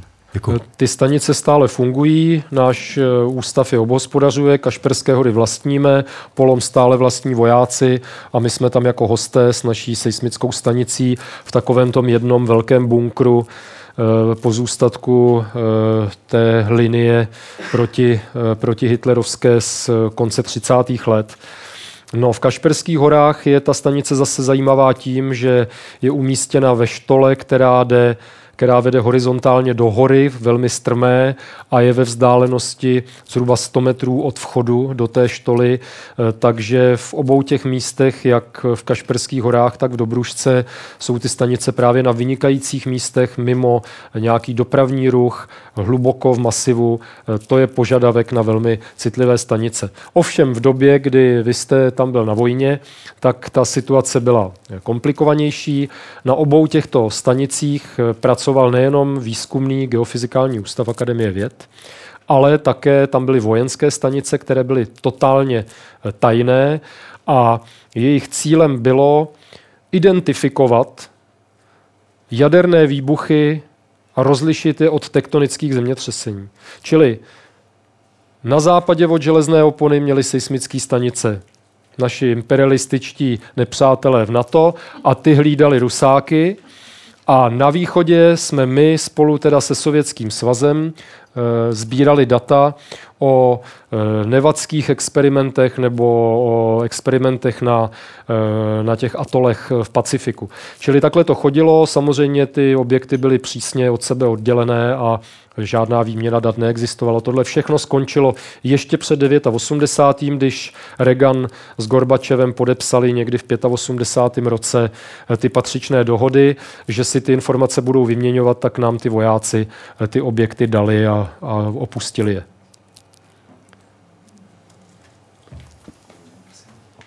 Já se omlouvám, že se ještě jednou zeptám, ale když už jsme se dostali do té military oblasti, tak jsem si vzpomněla, že eh, jsem se byla před mnoha lety podívat eh, v Arizoně poblíž Tucsonu na jakési jaderné základně. Mm. A kde tedy měly být údajně podle průvodkyně rakety namířené na Ukrajinu. A to bylo vybudované docela zajímavě tak, že to byla půlkruhová, prostě taková betonová jakási skruž, na tom nějak stál, stály ty rakety, když jsem tam byla já, tak už tam nebyly, vedle byly nějaká odpalovací zařízení. A mezi horninou a tou skruží byla asi, byl asi metrový prázdný kruh, který tam byl údajně právě z důvodu tektonické nestability té oblasti. Myslíte si, že by, aby nedošlo tedy k odpálení omylem, kdyby, jo, jo, kdyby došlo k nějakým jo. otřesům. A já hmm. jsem se chtěla zeptat, jestli to je dostatečné uh, něco jako půlmetrový až metrový prázdný prostor, vzhledem k té stabilitě nebo té tektonické stabilitě nebo nestabilitě té oblasti um, Arizony poblíž Tucsonu. Mně se to tedy příliš nelíbilo. Eh, no, tak ehm, tohle to těžko, těžko říct. To já si myslím teda, že Eh, že by tam žádný problém pro ta odpalovací zařízení být neměl. Jak známo, tak s trhavinami se dá třískat různě, jakkoliv mlátit do nich kladivem a pokud je sofistikovaně neodpálíte, ale v tomhle tom já vůbec nejsem odborník. Fakt je ten, že když stavíte v obyčejnou seismickou stanici, tak se to dělá na takové pilíře betonové, které se snažíte nějakým způsobem zafixovat do skalního podkladu, ke skalnímu podkladu, abyste měla dobrý um, přísun té energie, aby tam mezi tím nebyly nějaké nespevněné horniny, které ty impulzy strašlivě tlumí. A dělá se to tak, ale že se to okolo obkope, takže ten, ten pilíř vlastně je, je obehnán vzduchovým mm, polštářem ze všech stran do té hloubky až k tomu skalnímu podkladu a to se dělá proto, aby vám ho nerozeznívali Eh, takzvané seismické šumy, což je například pohyb kořenů v důsledku toho, že vítr fouká do korun stromu. Což samozřejmě v momentě, kdy se vám takhle ta půda rozezní, tak vy nemůžete eh, tu stanici, kterou dneska ty přístroje dokáží neuvěřitelné věci, eh, můžete obrovsky zesílit ty pohyby nepatrné těch částeček. Mimochodem, to jsou miliontiny Ehm, centimetrů, kterými bez problémů pozorujeme. Ale pochopitelně, pokud tam máte tenhle ten vítr přes kořeny se vám tam přenáší, tak i když žádné zemětřesení nepřijde a vy to, jak se říká, tedy osolíte na, hlav, na plnou citlivost, tak tam furt vidíte nějaké vlnění. A když potom do toho přijde ten začátek od toho zemětřesení, tak pro vás, abyste přesně určila, odkud bylo a kdy vzniklo, tak musíte přesně určit tu první výchylku, takzvané to první nasazení. A když tam máte nějaké šumy, tak pak ta přesnost eh, prostě ji nedokážete na setinu sekundy, ale třeba na polovičku sekundy, čili je snaha eh, tohleto eliminovat, abyste nemuseli tu citlivost stahovat. A to se dělá tímhle způsobem. Tak a nevidím-li teď žádný dotaz, tak já bych vás poprosila o tu druhou část. Já ještě Jak teda ten svůj dotaz ano. ještě. Já jsem totiž tady říkal, že zemětřesení jsou pouze mělka. 5 až 15 kilometrů, ale pak jsem tady několikrát řekl, že jsou taky hluboká. A to je protimluv a nebyl bych rád, abyste odcházeli s tím, že vám něco eh, tady nehraje. Tak to je jenom v těch oblastech, ta hluboká zemětřesení, kde ta křehká svrchní kůra se nějakým procesem dostane do zemského pláště a nestačí ten plášť skonzumovat. Ona si nese sebou tu svoji křehkost, udrží po několik desítek milionů let a může se dostat až do hloubek kolem 700 kilometrů. Hlubší zemětřesení nebylo nikdy pozorováno.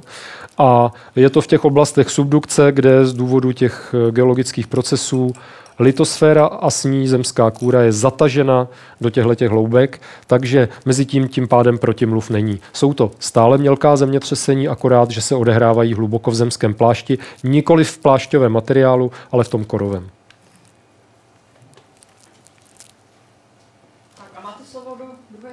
No ale jestli vás to ještě ne to, nezdeptalo. Eh, já jenom doplním k těm organizačním věcem jsem zapomněla říct, že pokud byste si chtěli něco objednat, tak klidně můžete.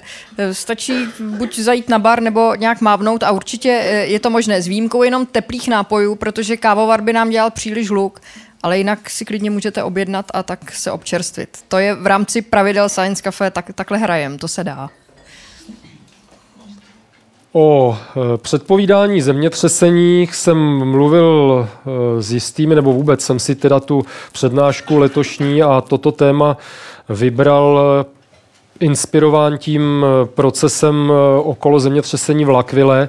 A není to oblast, kterou bych bezprostředně studoval kdykoliv v minulosti, co jsem v geofyzikálním ústavu, takže jak jste viděli, tak valná většina těch věcí tu jsem měl nějakým způsobem načtených, nicméně je to téma, o kterém, myslím, přemýšlí každý seismolog. Sám jsem ve své dizertaci se zabýval tím, jak jednotlivé zlomy spolu v, v horninovém prostředí souvisí, ty zlomové systémy bývají komplikované, takže určitým způsobem jsem se té problematiky dotknul, ale nebylo to něco, čím bych se dnes a denně v posledních letech zabýval. Zatímco ku podivu díky schodě náhod se stalo to, že jsme před několika lety začali spekulovat o podmořském vulkanismu a připojili jsme se k tomuto velmi modernímu a fascinujícímu směru současných věd o Zemi. Eh, je to téma, které je nejenom eh, myslím, velmi tedy exotické, ale je to téma velmi užitečné. Tady vidíme jeden z obrázků, jak vypadá na mořském dně takový malý výbuch lávy, která vystříkne na to oceánské dno. Je to totiž téma, které zajímá nejenom základní výzkum v geovědách, ale je to téma, o které mají obrovský zájem lidé, kteří se zabývají evoluční biologií, protože eh, v těch oblastech podmořského vulkanismu se vyskytují naprosto ojedinělá ehm, seskupení živočichů, která jsou geneticky eh, na tom naprosto jinak než živočichové, kteří se vyskytují na běžném zemětřesném, běžném mořském dně. Dále tím, že ten vulkanismus dostává do mořské vody spoustu nejrůznějších prvků a látek, tak vlastně to prostředí totálně mění, čili tady probíhají i velmi pravděpodobně také jiné metabolické procesy, takže se tady také eh, daří spekulovat o tom, jak mohl vzniknout život na Zemi a v neposlední řadě eh, tento výzkum fascinuje ekologii a také medicínu. Před, je tady předpoklad a snaha Eh, nalézt nějaké látky, které právě tyto eh, zcela exoticky eh, sformované organismy si, si pěstují. My samozřejmě se tím zabýváme z hlediska základního výzkumu ve vědách o Zemi a prosím uvědomme si, a to jsem tady snad někde měl mít, to je divný, že to tady nemám. No nic, možná to tam bude někde chybně dál. Podmořský vulkanismus totiž je jenom zdánlivě něco exotického, protože přibližně 75% veškerého magmatu, které každý rok se dostane na zemský povrch, se na něj dostane právě nepozorovaně pod mořskou hladinou na dně moří a oceánu. Čili tři čtvrtiny eh, všech těch procesů se, se odehrávají pod mořem. Takže není divu, že je naprosto nezbytné se v bádání o tomto problému posunout. Eh, samo sebou, že No, obrovský krok vpřed eh, udělala možnost ehm, pozorovat eh, ty procesy pomocí různých robotických zařízení, dálkově ovládaných. A tady v tom, v tom zejména tedy eh, se ehm, proslavila NOAA, což je Eh, National Oceanic and Atmospheric eh, Association, nebo Administration, pardon, což je eh, velmi významná americká instituce, nebo Woods Hole Oceanographic Institution a ti mají značné prostředky amerických daňových poplatníků na to, aby tento výzkum dělali. A tady si uděláme takovou tour tím obloukem marianským. Vzdálenost tady podél toho ostrovního oblouku je nějakých 800 kilometrů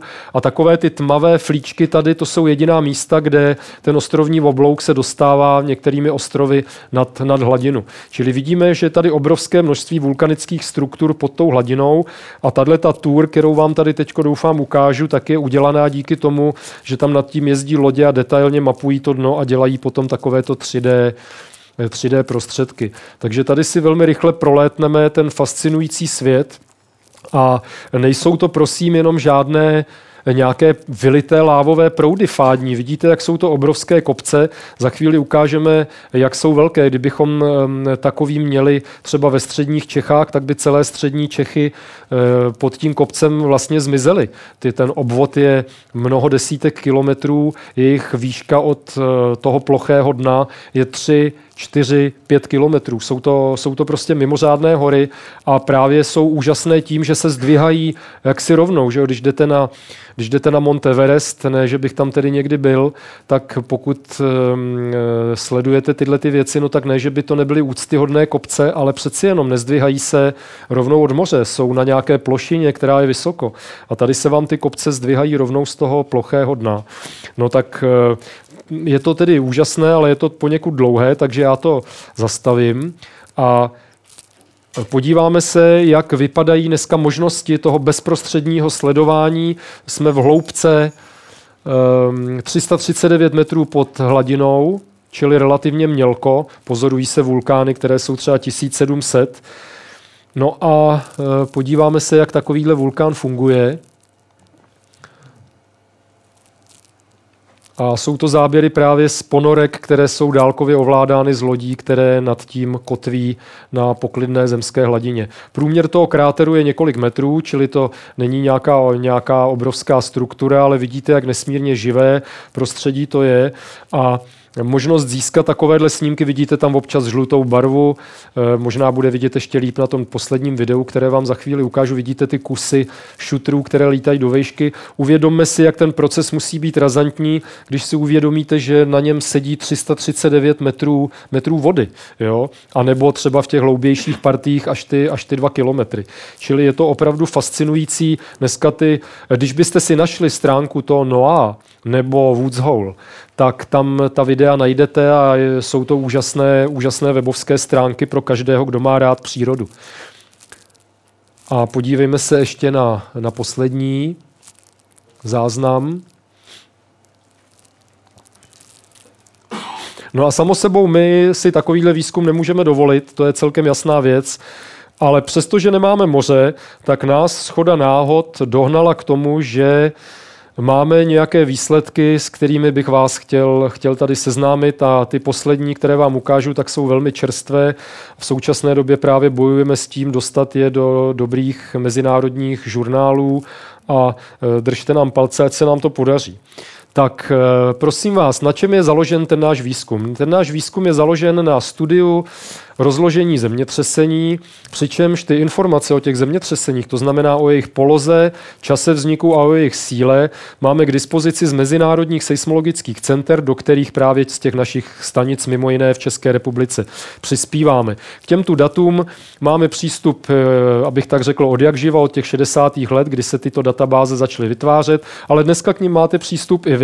V tomhle se ta doba strašně zjednodušila a změnila. Takže my používáme těchto informací, čili my pracujeme jenom s jevy, které mají určitou sílu, dost velkou na to, aby ta celá celosvětová síť seismických stanic je zaznamenala.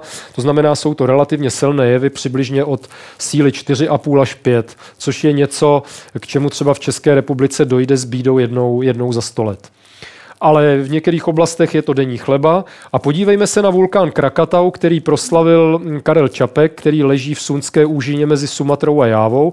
A podívejme se, jak se zemětřesení, jak jsou rozložena s hloubkou v tomto řezu, který jde kolmo tady na to deskové rozhraní, kdy indické dno se tady zasouvá pod Indonésii a způsobuje ta drsná zemětřesení, jako například v roce 2004 u Banda a Čehu v těchto místech. Tak podívejme se, jak to tam vypadá. Tak tohle je ještě jenom taková rytinka, taková citovka z roku 1897, která, vypad, která ukazuje, jak vypadá Krakatau vlastně dodnes po té ničivé erupci z roku 1883. Tak a teďko už zpátky k současnosti. Tady vidíme řez s hloubkou, čili tohle je ten profil, který jsem vám tam ukazoval od jeho západu na severovýchod. Tady leží Krakatau na tom profilu a toto je hloubka těch jednotlivých zemětřesení.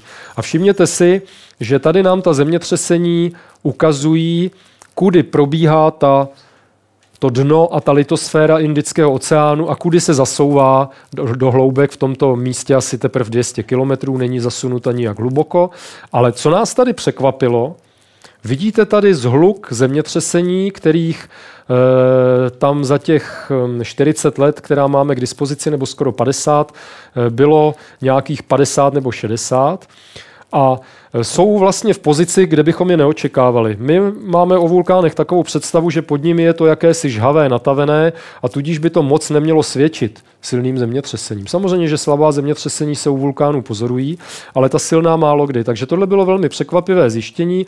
My jsme ho opublikovali v roce 2002 a potom ještě zpřesněné, zpřesněnou práci v loňském roce. A udělali jsme si takový obrázek, že teda vlastně pod některými těmi vulkány existuje určitá charakteristická zemětřesná činnost, která je charakterizována tím, že to vytváří jakýsi takový sloupec, který v některých případech může jít až do hloubek 100 kilometrů a že ta zemětřesení se vyskytují pouze opravdu ve velmi úzké oblasti pod tím, pod tím vulkánem. Takže pokud využijeme teda tuhle informaci a budeme se dívat i tam, kde vulkány nejsou, to znamená, kde je mořské dno a jsou tam třeba nějaké ty mořské kopce a našli bychom tam nějakou podobnou aktivitu, tak bychom mohli spekulovat o tom, ano, toto by mohla být aktivita způsobena nějakou magmatickou činností, neboť my předpokládáme, že že pod eh, Krakatau stále migruje magma v určitých hloubkách a nakonec Krakatau je stále aktivní. A tudíž bychom mohli předpokládat, že jsme nalezli jakousi strukturu, kde ta seismická aktivita je hnána nějakými magmatickými procesy. Tak, poprvně jsme si to otestovali. Eh, tady, tady je dole ten Mariánský oblouk, kde jsme si dělali tu podmořskou pouť před chvílí. A tadyhle je souostroví Izu Bonin. Tady máme Japonsko, jich ostrova Hončů. A tady těmi, obde, těmi trouhelníky s částečně červenými vidíme aktivní vulkány. A tady je okno, kde aktivní vulkány chybí a není tam žádný ostrov. Všechny struktury jsou tady podmořské. A my jsme si vybrali všechna zemětřesení, ke kterém v tomto obdelníku došlo a zajímalo nás, jestli tam nenajdeme něco zajímavého. No a podívejme se, jaké kopce tam máme k dispozici. Tohle je jeden z nich a tady je profil podle této lajny toho mořského dna. Takže vidíme, že z té ploché části toho dna z hloubky 4000 metrů na ten vrchol tady máme 1000 metrů výškových, čili máme tady 3 kilometrový obrovský kopec.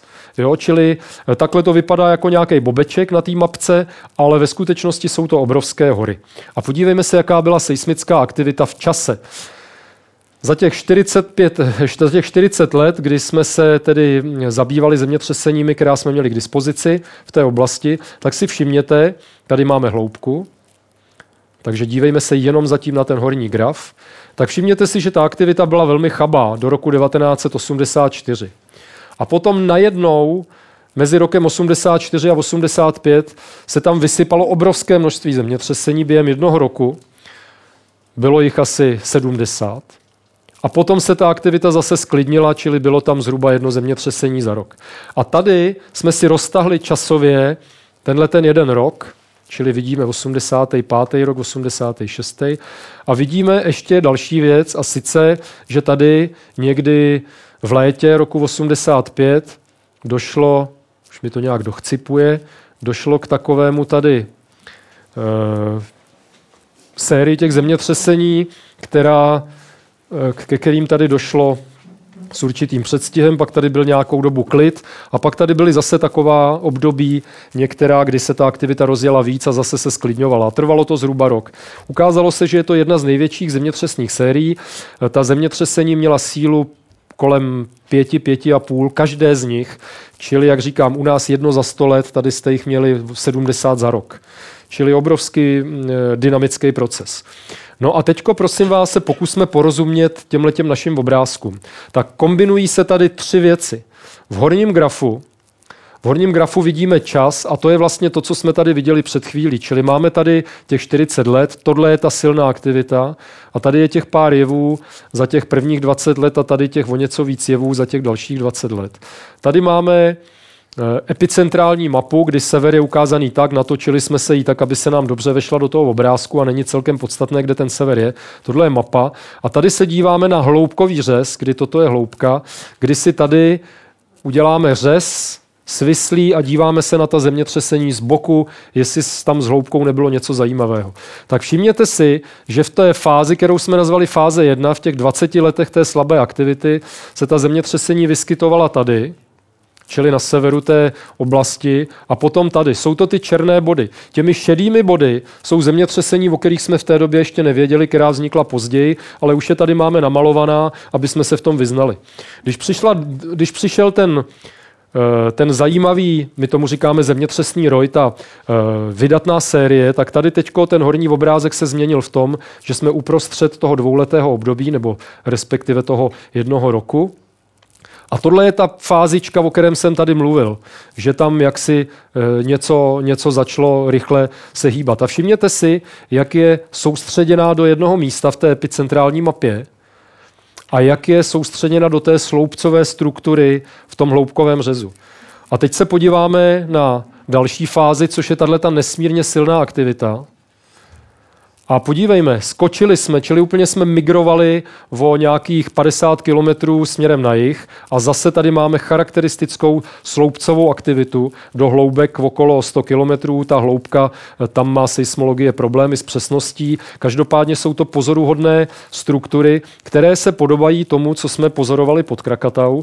Takže eh, náš závěr byl, eh, že jsme pravděpodobně tady svědky magmatických procesů, které v té oblasti, kde ostrovy nejsou, probíhají na oceánském dně, že tam ty vulkány jsou, akorát, že o nich eh, téměř nic nevíme.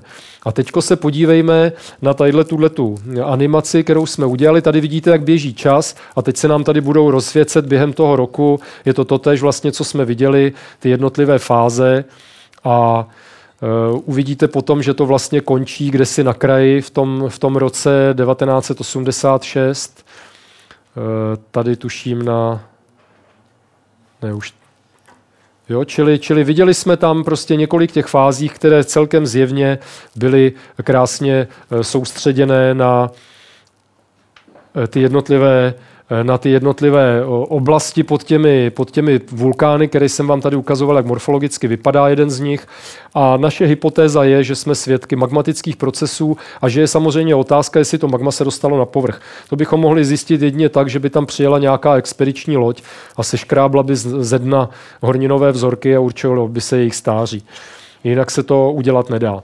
No a teďko eh, ty naše nejčerstvější výsledky jsme v Indonésii, eh, východně od Jávy, asi tak tisíc kilometrů v takzvaném ostrovním oblouku Banda, což je jedno z nejsložitějších geologicky prostředí. A máme tady dva vulkanické oblouky, jeden je na severu toho moře, které tady vidíme, Banské moře a druhý je na jihu. Tohle jsou aktivní vulkány, které tady vidíme. V tom severním oblouku je aktivní v současné době jenom jeden.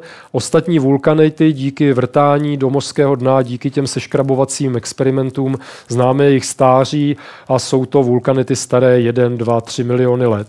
Čili e, předpokládá se, že tady e, aktivita se e, projevuje v tom severním oblouku speciálně pouze v této oblasti. Ale my, když jsme se, my, když jsme se zabývali právě tou seismickou aktivitou v tom časoprostorovém, z toho časoprostorového hlediska, tak si všimněte, pardon, zase mi to přeskočilo, tady těch červených zemětřesení, jak jsou naskládána na jednom místě. Došlo k ním během několika týdnů, zase měli všechny sílu okolo těch pěti, pěti a půl a byl to nesmírně intenzivní zemětřesný roj a těch rojů, co ty barvičky, to je jeden za druhým. A vůbec nejvíc ze všeho nás zaujala tady, to, tady ta struktura. My naštěstí dneska díky tomu velmi bez problému, bezproblémovému sdílení eh, skvělých dat máme k dispozici perfektní mapu oceánského dna. A všimněte si, toto je ta struktura, kdy tady vidíme něco, co se nazývá Eh, ve vulkanologii kaldera, čili je to struktura, která má takové ty vyvýšené okraje a ploché dno a zpravidla u těch kalder ještě uprostřed bývá aktivní vulkán. A tady vidíme řezy topografické v různých směrech přes ten, přes ten útvar a tady je máme znázorněné s tím, že tady vidíte tu škálu 4 km, čili jsou to obrovské okraje té kaldery, obrovská hora uprostřed. A všimněte si, jak ta kaldera je lemována těmi zemětřesnými roji, kdy třeba zrovna ten fialový v roce 1996 měl ještě tu vlastnost, že přibližně jeden týden se aktivoval zde a potom další týden se aktivoval asi o 25 e, kilometrů dále. Čili jsou to nesmírně zajímavé sekvence těch e, středně silných zemětřeseních. No a e, my se domníváme, že Toto je struktura, pod kterou do, probíhá v současné době magmatická aktivita a není vyloučené, že se dostáváš na povrch. A úplně nakonec vám ukážu ta, ty, ty nejčerstvější naše úvahy. Tohle je obrázek, který ukazuje sever Sumatry, a překvapivě zde, kde je ploché oceánské dno, vznikla letos na jaře dvě velmi silná zemětřesení o síle 8,6 a potom o síle 8,2 v místě, kde by je nikdo nečekal. Oba, obě dvě, dvě ta zemětřesení byla stejného typu jako ty na San Andreasu nebo jako v Turecku, to znamená na svislém zlomu a horizontální posun těch souvislých bloků, těch sousedních bloků. Ale podívejte se, co se stalo tady. Ve vzdálenosti 500 kilometrů od této dotřesové řady těchto dvou silných zemětřesení tady vidíme zhruba jeden měsíc dat, jak potom ta rozrušená, rozpohybovaná oblast obrovská teda se aktivovala tou dotřesovou sekvencí, tak tady vidíme dotřesovou sérii asi 15 zemětřesení, které došlo na pokračování vulkanické linie, která končí tady na těchto těch ostrůvcích na sever Sumatry. To jsou poslední eh, struktury nad hladinou a další na struktury nad hladinou se někde v těchto místech a není pochyb o tom, že ten vulkanický oblouk tady pokračuje pod um, hladinou oceánu. A tahle reakce eh, této oblasti na tento silný impuls proběhla asi 20 dní po tom silném zemětřesení. A aby toho nebylo málo, tak oblast jenom o 50 km níž se zase zaktivovala po tom eh, zemětřesení v roce 2004, ke kterému, jak víte, jak si možná pamatujete, došlo 26. prosince a to spoždění tady bylo zhruba také asi 20 nebo 25 dnů a zaktivovala se zóna přesně na této linii, ale jak říkám, asi o 20 eh, nebo 30 kilometrů jižněji od té, co se aktivovala letos na začátku, na konci dubna. Takže tohle je velmi zajímavá věc, kdy je zřejmé, že silná zemětřesení nám tady spustila Eh, seismickou činnost v oblasti, která k tomu nějakým způsobem byla predisponovaná neboli přeturčená a my se domníváme, že je to tím, že prostě jsou tam takové tlakové poměry, eh, kdy ten rozruch daný šířením těch intenzivních seismických vln přispěl tou poslední energetickou kapkou k tomu, aby se eh, ty magmatické procesy silněji projevily. Takže tohle je věc, kterou teď zpracováváme. Tu, co jste viděli na tom předchozím obrázku, tak tu už jsme poslali eh, do jednoho časopisu, do časopisu Geology a je v procesu recenzním. Jinak je to docela tvrdý boj, vám můžu teda ujistit dostat to do těch nejprestižnějších článků, eh, časopisů, ale prostě na to holci musíme zvykat a jinak ten náš život vědců je zase docela z jiných ohledů velice příjemný. Tak to je všechno k tomu podmořskému vulkanismu. Děkuji za pozornost.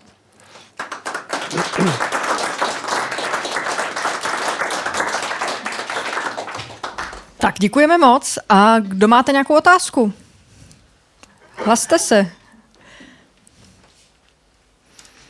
Tak než si rozmyslíte, tak se zeptám tentokrát já. A vlastně navážu na to, co jste říkal na konci.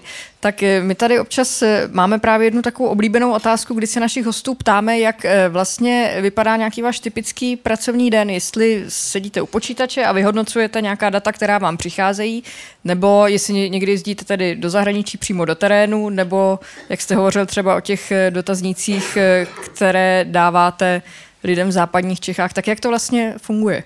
Eh, funguje to různě podle toho, co děláte, jakou si, protože vám tu práci nikdo nevymýšlí, to je na tom pěkný, ale zároveň zase záludný, protože když nemůžete na něco přijít, nebo třeba na něco přijdete, ale nemůže na to sehnat peníze, tak je to, tak je to depresivní. Eh, tohle je záležitost, na kterou, kvůli které nepotřebujete nikam jezdit. Samozřejmě pokud by se ukázalo, že tyhle ty naše hry od stolu Spořilovského fungují a že to má nějaký ohlas, tak by se potom eventuálně vidělo dál.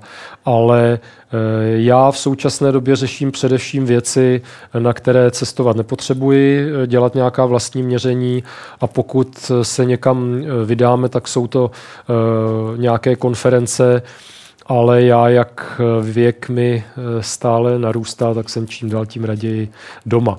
Ale existují projekty, který s nám letos skončil čtyřletý, které zase Eh, sledují jiné věci, jako například, jakým způsobem se granitové horniny vmístují do zemské kůry, což je veliký problém, který se řeší v České republice. Víte, že tady máme středočeský pluton a karlovarský pluton a tak dále. Je to taková velká záhada, kde se tam na ty kubické kilometry materiálu vzalo místo a tak dále. Takže a u nás ale je ta nevýhoda těchto plutonů, těchto obrovských granitových těles, že jsou zarostlé lesy, nejsou pořádně vidět, čili e, máte stížený přístup k té informaci jako geolog. A já sice geolog nejsem, ale podařilo se nám získat čtyřletý projekt do Oregonu a severní Kalifornie, kde ty plutony jsou krásně odkryté, takže tam jsme čtyři roky jezdili Eh, čtyři roky po sobě na tři týdny eh, na rozhraní srpna září, tak eh, je to fascinující zážitek být v takovém zajímavém terénu. Zase na druhou stranu, jak už člověk není nejmladší, tak ta cesta není z nejpohodlnějších, takže to záleží, jaký má kdo ustrojení. Jsou lidi, kteří pracují na západočeských zemětřeseních, tak ty tam mají rozmístěny seismické stanice. Jakmile začnete pracovat s touhletou komplikovanou, složitou elektronikou, tak samozřejmě dochází k poruchám, k problému, musíte se tam různě vracet, takže ti eh, kolegové tam tráví poměrně dost času, ať je v podstatě jakékoliv počasí, tak tam musí, musí vyrážet v podstatě každý týden, eh, takže, takže to je strašně, strašně různé. Já jsem spíše v posledním desetiletí kancelářská myška, a zase to má tu výhodu, že ten, eh, že ten výzkum je hodně, hodně levný.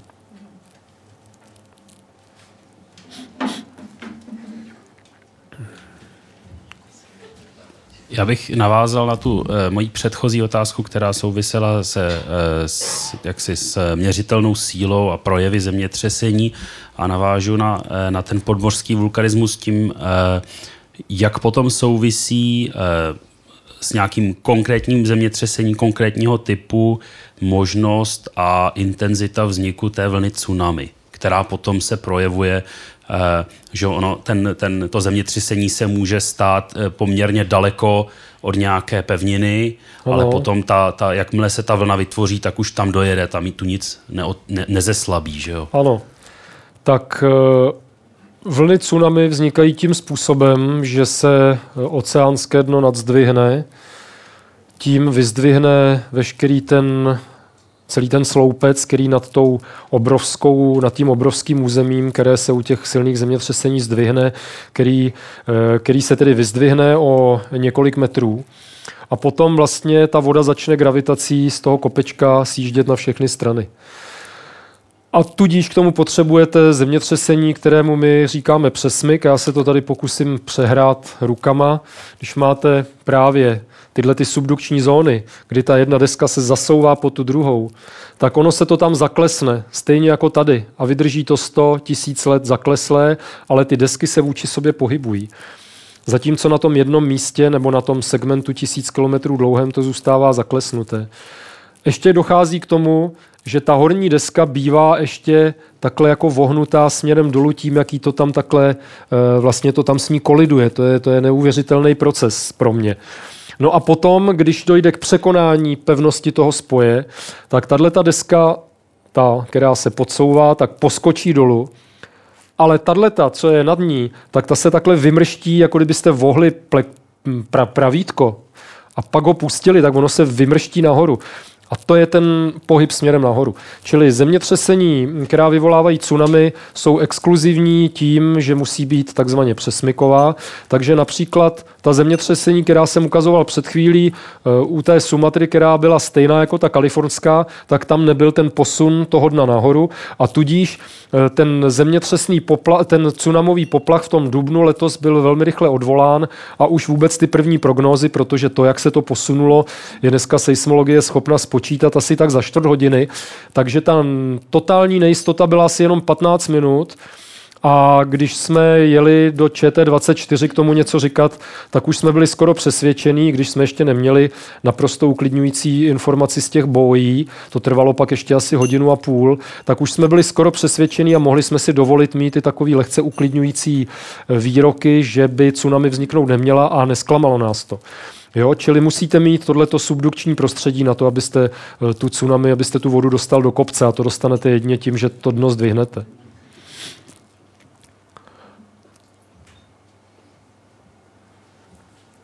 Tak, ještě nějaký dotaz? Poslední šance. Využijte příležitosti. Tak pokud ne, tak e, musíme někomu ano. věnovat knihu. Tak eh, já bych teda, protože jsme tady mluvili o těch ničivých zemětřeseních, tak um, my jsme tady byli do roku 92, do konce roku 92, teď se na to hodně vzpomíná, je to, dva, je to 10 let, nebo kolik, 20 už, pardon, co se rozdělilo Československo a já jsem přišel do Geofyzikálního ústavu v roce 80, takže jsem zažil 12-letou československou éru, takže jsem zvyklý různé statistiky vnímat československy, kromě toho, že mám Slovensko a Slováky moc rád. Takže se vás zeptám, jestli víte, které zemětřesení, kde bylo v Československu bývalém nejničivější, jestli takové tedy vůbec bylo, ale asi jo, když se na to ptám, a kdy to tak asi bylo. A když se to nepovede, tak položím jinou.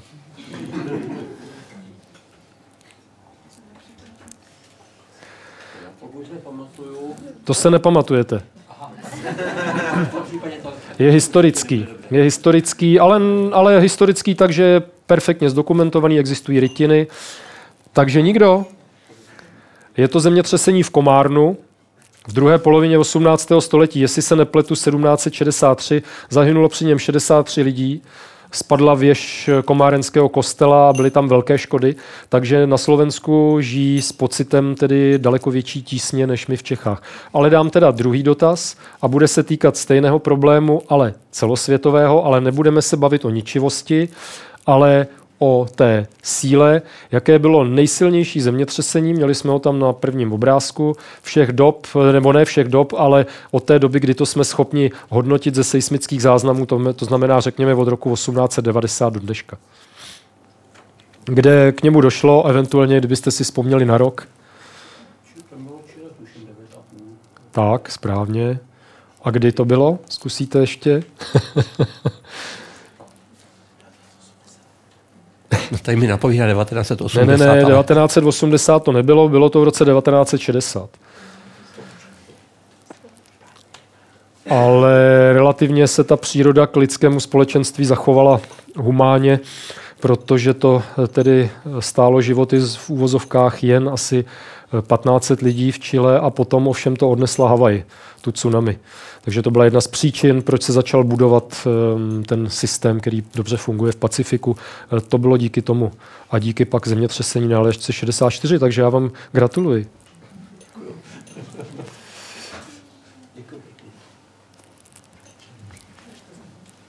Tak a já moc za nás, za všechny poděkuji panu doktoru Aleši Špičákovi za jeho dnešní vystoupení. Děkujeme moc.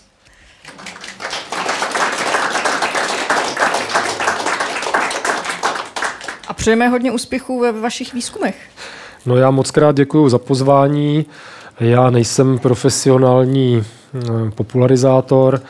Já razím ideu, že výzkumníci by měli především referovat o tom, co sami dělají, takže jakmile se začnu pouštět na tato obecnější témata, tak jednak je to asi horší a jednak eh, mi to úplně nesedí, ale ta předpověď zemětřesení se letos dost dobře nedala, nedala opominout, takže eh, jsem se hold do toho, když se k tomu nikdo neměl, pustil, tak děkuji vám za schovývavost a eh, děkuji za přání těch úspěchů. Doufejme, že se dostaví. Tak a já vám prozradím, na koho si můžeme těšit příště.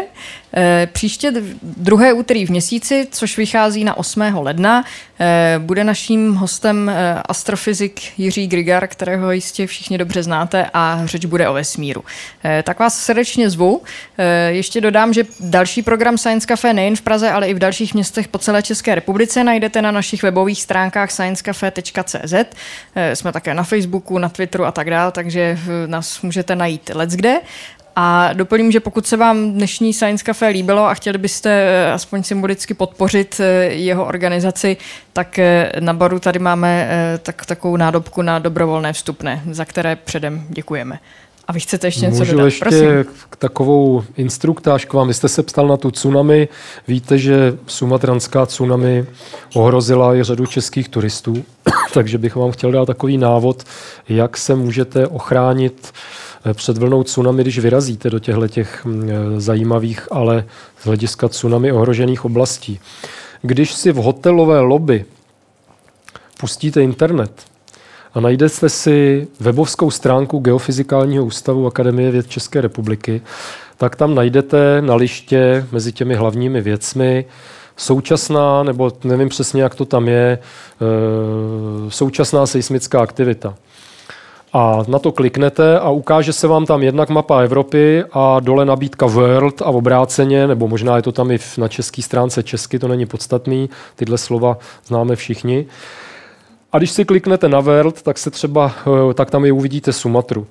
A ten náš systém eh, funguje tím způsobem, že když přijdou seismické vlny do České republiky, což bohužel teda od té Sumatry trvá asi 4 hodinky nebo 12 minut, tak ta naše seismická síť národní, posílená o nějaké příhraniční stanice, ke kterým máme samozřejmě přístup, tak okamžitě to zemětřesení vyhodnotí a určí přibližně jeho lokaci. Takže vy, když pojedete v nějaké partě a budete se u toho internetu střídat, a uvidíte, že vzniklo někde zemětřesení, protože tam ty kolečka ukazují i sílu. Když to bylo nad 6,5 nebo nad 7 a uvidíte, že je to podél těch pobřeží rizikových, tak s touhletou informací na vás žádná tsunami nebude mít, protože vy v momentě, kdy uvidíte, že se to tam objevilo, tak uběhne teprve čtvrt hodiny a vy máte určitě k dispozici aspoň těch 20 minut nebo něco takového, než přijde. A můžete říct těm ostatním, co třeba zrovna nemají službu a spějí, tak, aby se sebrali a šli třeba někam do patra, pokud ta stavba je pevná, anebo se odebrali na nějakou vyvýšeninu. Nedoporučuji nikomu, aby tyhle ty věci podceňoval. Nedoporučuji nikomu, aby podceňoval vulkány a když vulkanická služba se, eh, dá někde nějaký expertní stanovisko, nějaké vyhlásí nějaký stupeň rizika vyšší, tak tam určitě nechoďte. Stálo to životy už desítky turistů, dokonce i odborníků. A není dobrý tyhle ty věci eh, podceňovat, eh, mít eh, všude u sebe pas, když do těchto věcí, lokalit jezdíte a prostě nějaký peníze, abyste mohli rychle reagovat, protože řadě lidí se tato elementární zkušenost, na kterou my absolutně nejsme zvyklí a nejsme na to nadrilovaný, vyplatila. Takže sledujte webovské stránky Geofyzikálního ústavu. Je tam třeba spousta věcí o akvilském zemětřesení. Tak, k tomu už není co dodat, snad jen to, že poděkuji Tomášovi, Josefovi a týmu kavárny Potrvá.